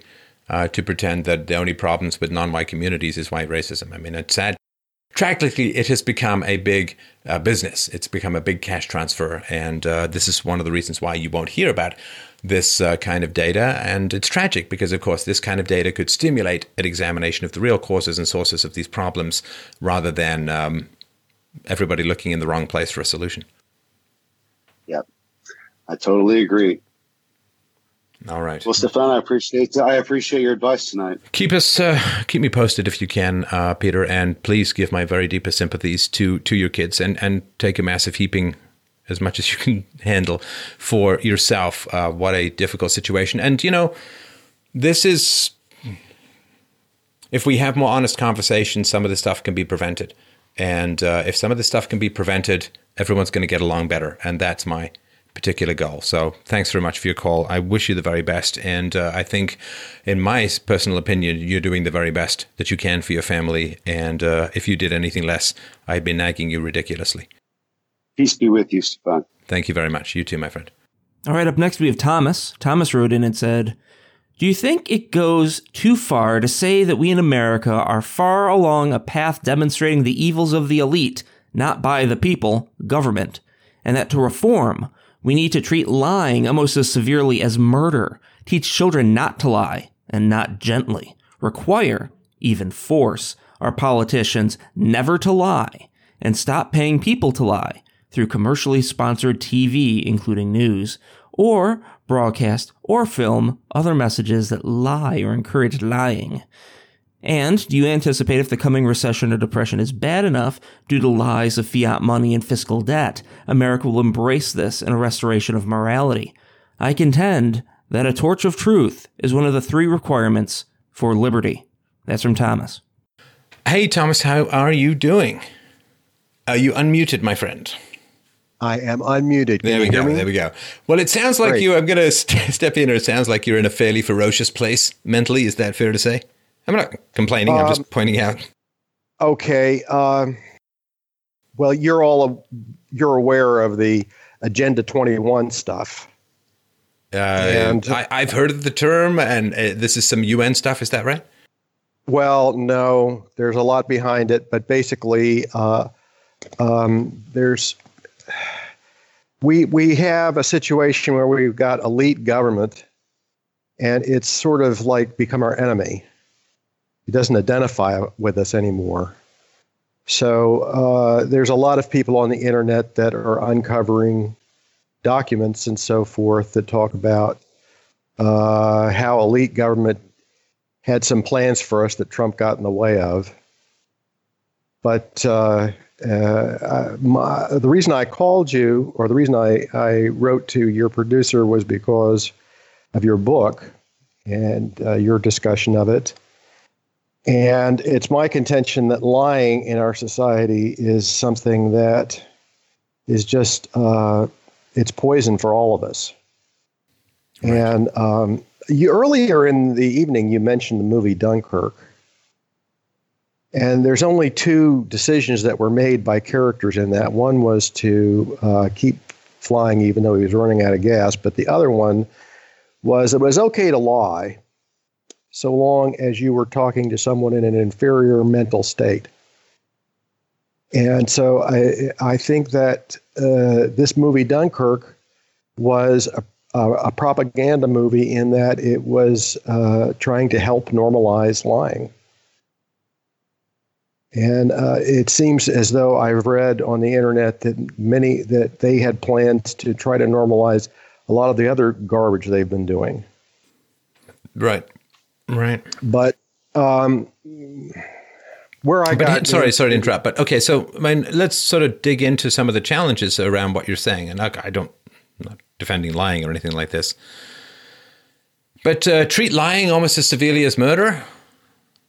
Well, God, yeah, you know who's who's going to determine what are lies and what is truth, right? I mean, there are people who, um, you know, who who say stuff I say is a lie. I have the data behind me. There are, you know, I mean, who is going to be given that awesome power to put people in jail for decades for lying. lying. And who is going to figure out what that line is? You know, is it going to be Snopes? Is it going to be Politico? Is it going to be who? Who is it well, going to be? You know, did you know, for example, that there was an, an invention called an MRI lie detector that is supposed to be nearly foolproof?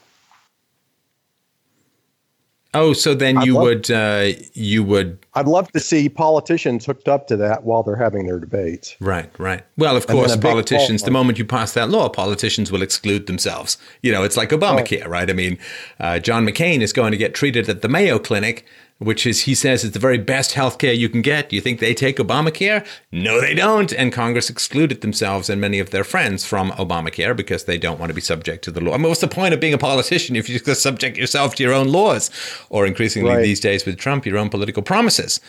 So right. uh, I don't like giving the government the power to punish by lying. Now, of course, the government does have the power to punish for lying. It's called perjury. Uh, and uh, if you lie uh, in a criminal investigation or if you lie uh, in court or if you lie when you're under oath. Again, unless you're a politician these days, uh, it seems like well, you you will be you will be punished for all of that.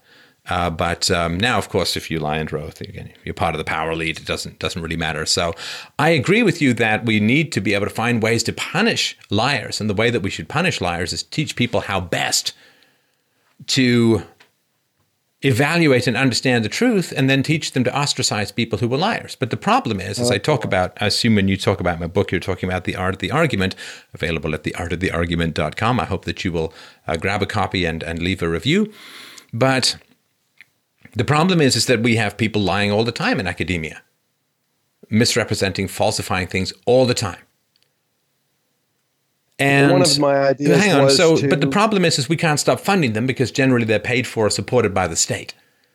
Right. And so we we can't ostracize people who were lying because they get their money in ways that we can't control. You can't boycott in a sense, universities. Now, I know in America, with, with some of the more private universities, there are taking hits for not standing up for free speech and for uh, disallowing conservatives. But Charles Murray was just not allowed to speak because they were afraid of Antifa and so on. And so, if universities won't protect First Amendment rights in America, and if they bow down to bullying, they will receive negative economic consequences.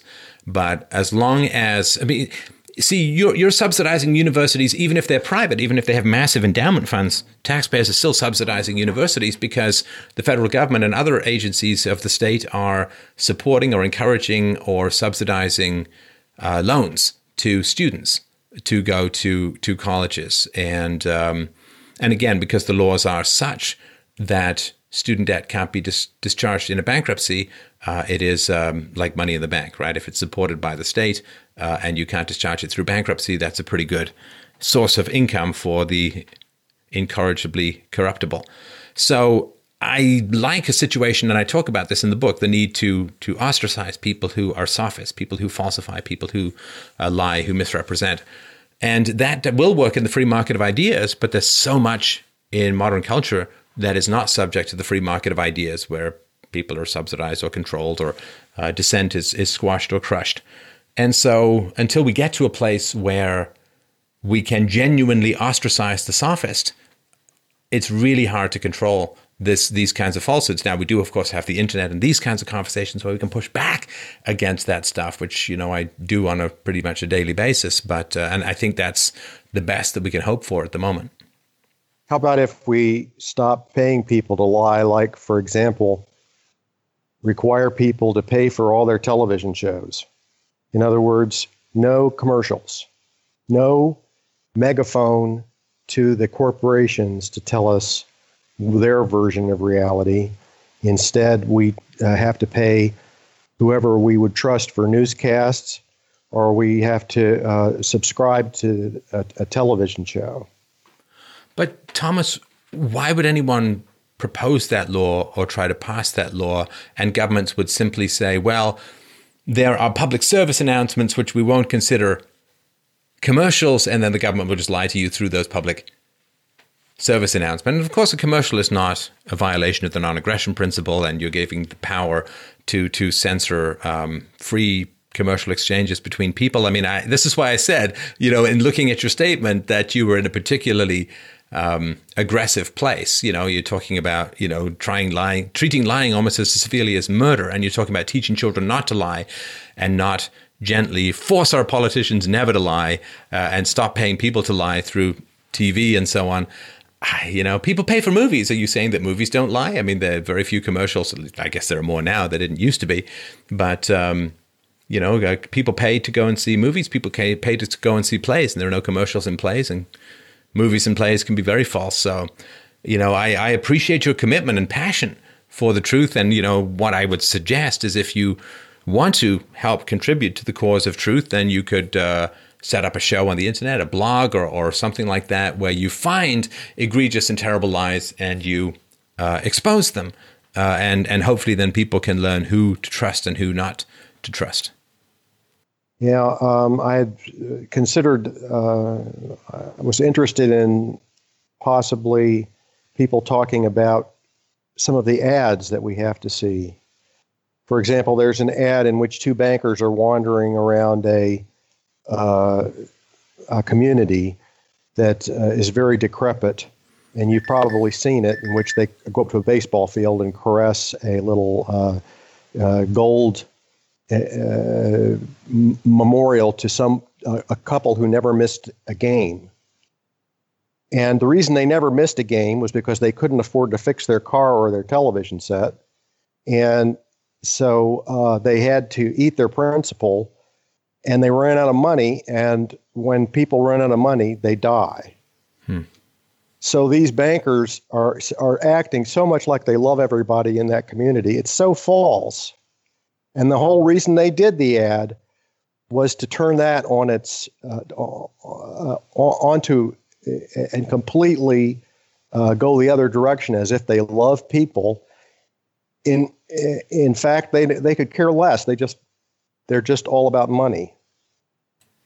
Right. So, yeah. Well, I mean, there's there's great profit in lies as well, and people have a thirst for lies because they've been lied to as they've grown up. They've been lied to by teachers. They've been lied to by politicians, and they've been lied to by their parents. They've been lied to by some of their institutions, both secular and religious. Because people have a great thirst for lies. You know, if we stop raising children with lies, they won't need lies or have a great thirst for lies. There won't be a great market demand for lies uh, when they uh, when they get older. But yeah, my my concern, Thomas, is that you have this idea that you're going to have this great control of state apparatus and be able to use it to enforce truth and and to punish lies. And um, you don't have the wisdom for that. I don't have the wisdom for that. Nobody has the wisdom for that. We need free speech. We need people have the right to lie. They have the right to misrepresent. They have the right to falsify.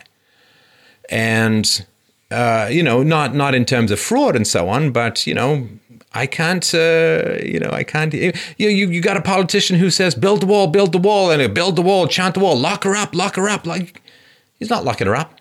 He's not building the wall. There's evidence now, according to Pelosi, that Trump is now going to give like what is it between 800,000 and 1.7 million DACA potential or existing recipients a path to citizenship, and he's not even going to tie in funding for a border wall there.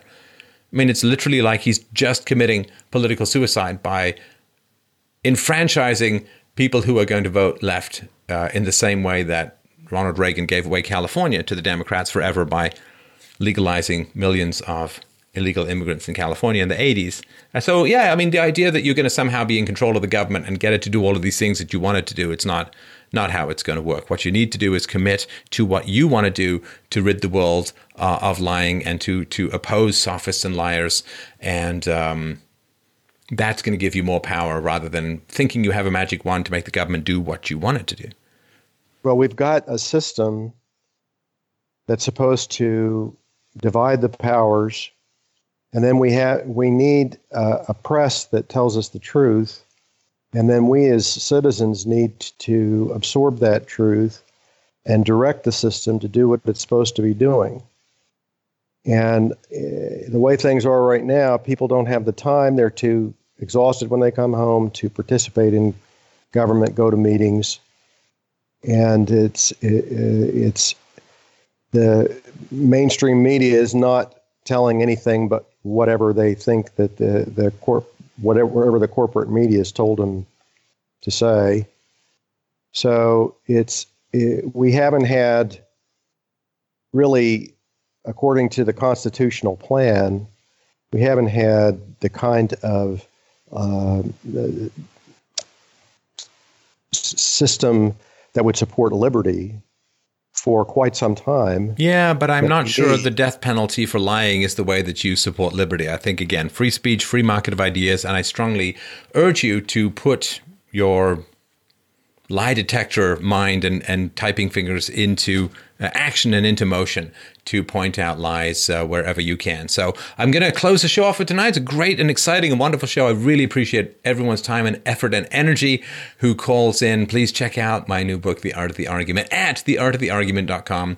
Please support the show as best you can at um, freedomainradio.com slash donate. Follow me on Twitter at Stefan Molyneux, and you can use our affiliate link at fdrurl.com slash Amazon. Thanks everyone so much. Mwah! Love you guys so much. Have yourself a wonderful, wonderful day. We'll talk to you soon.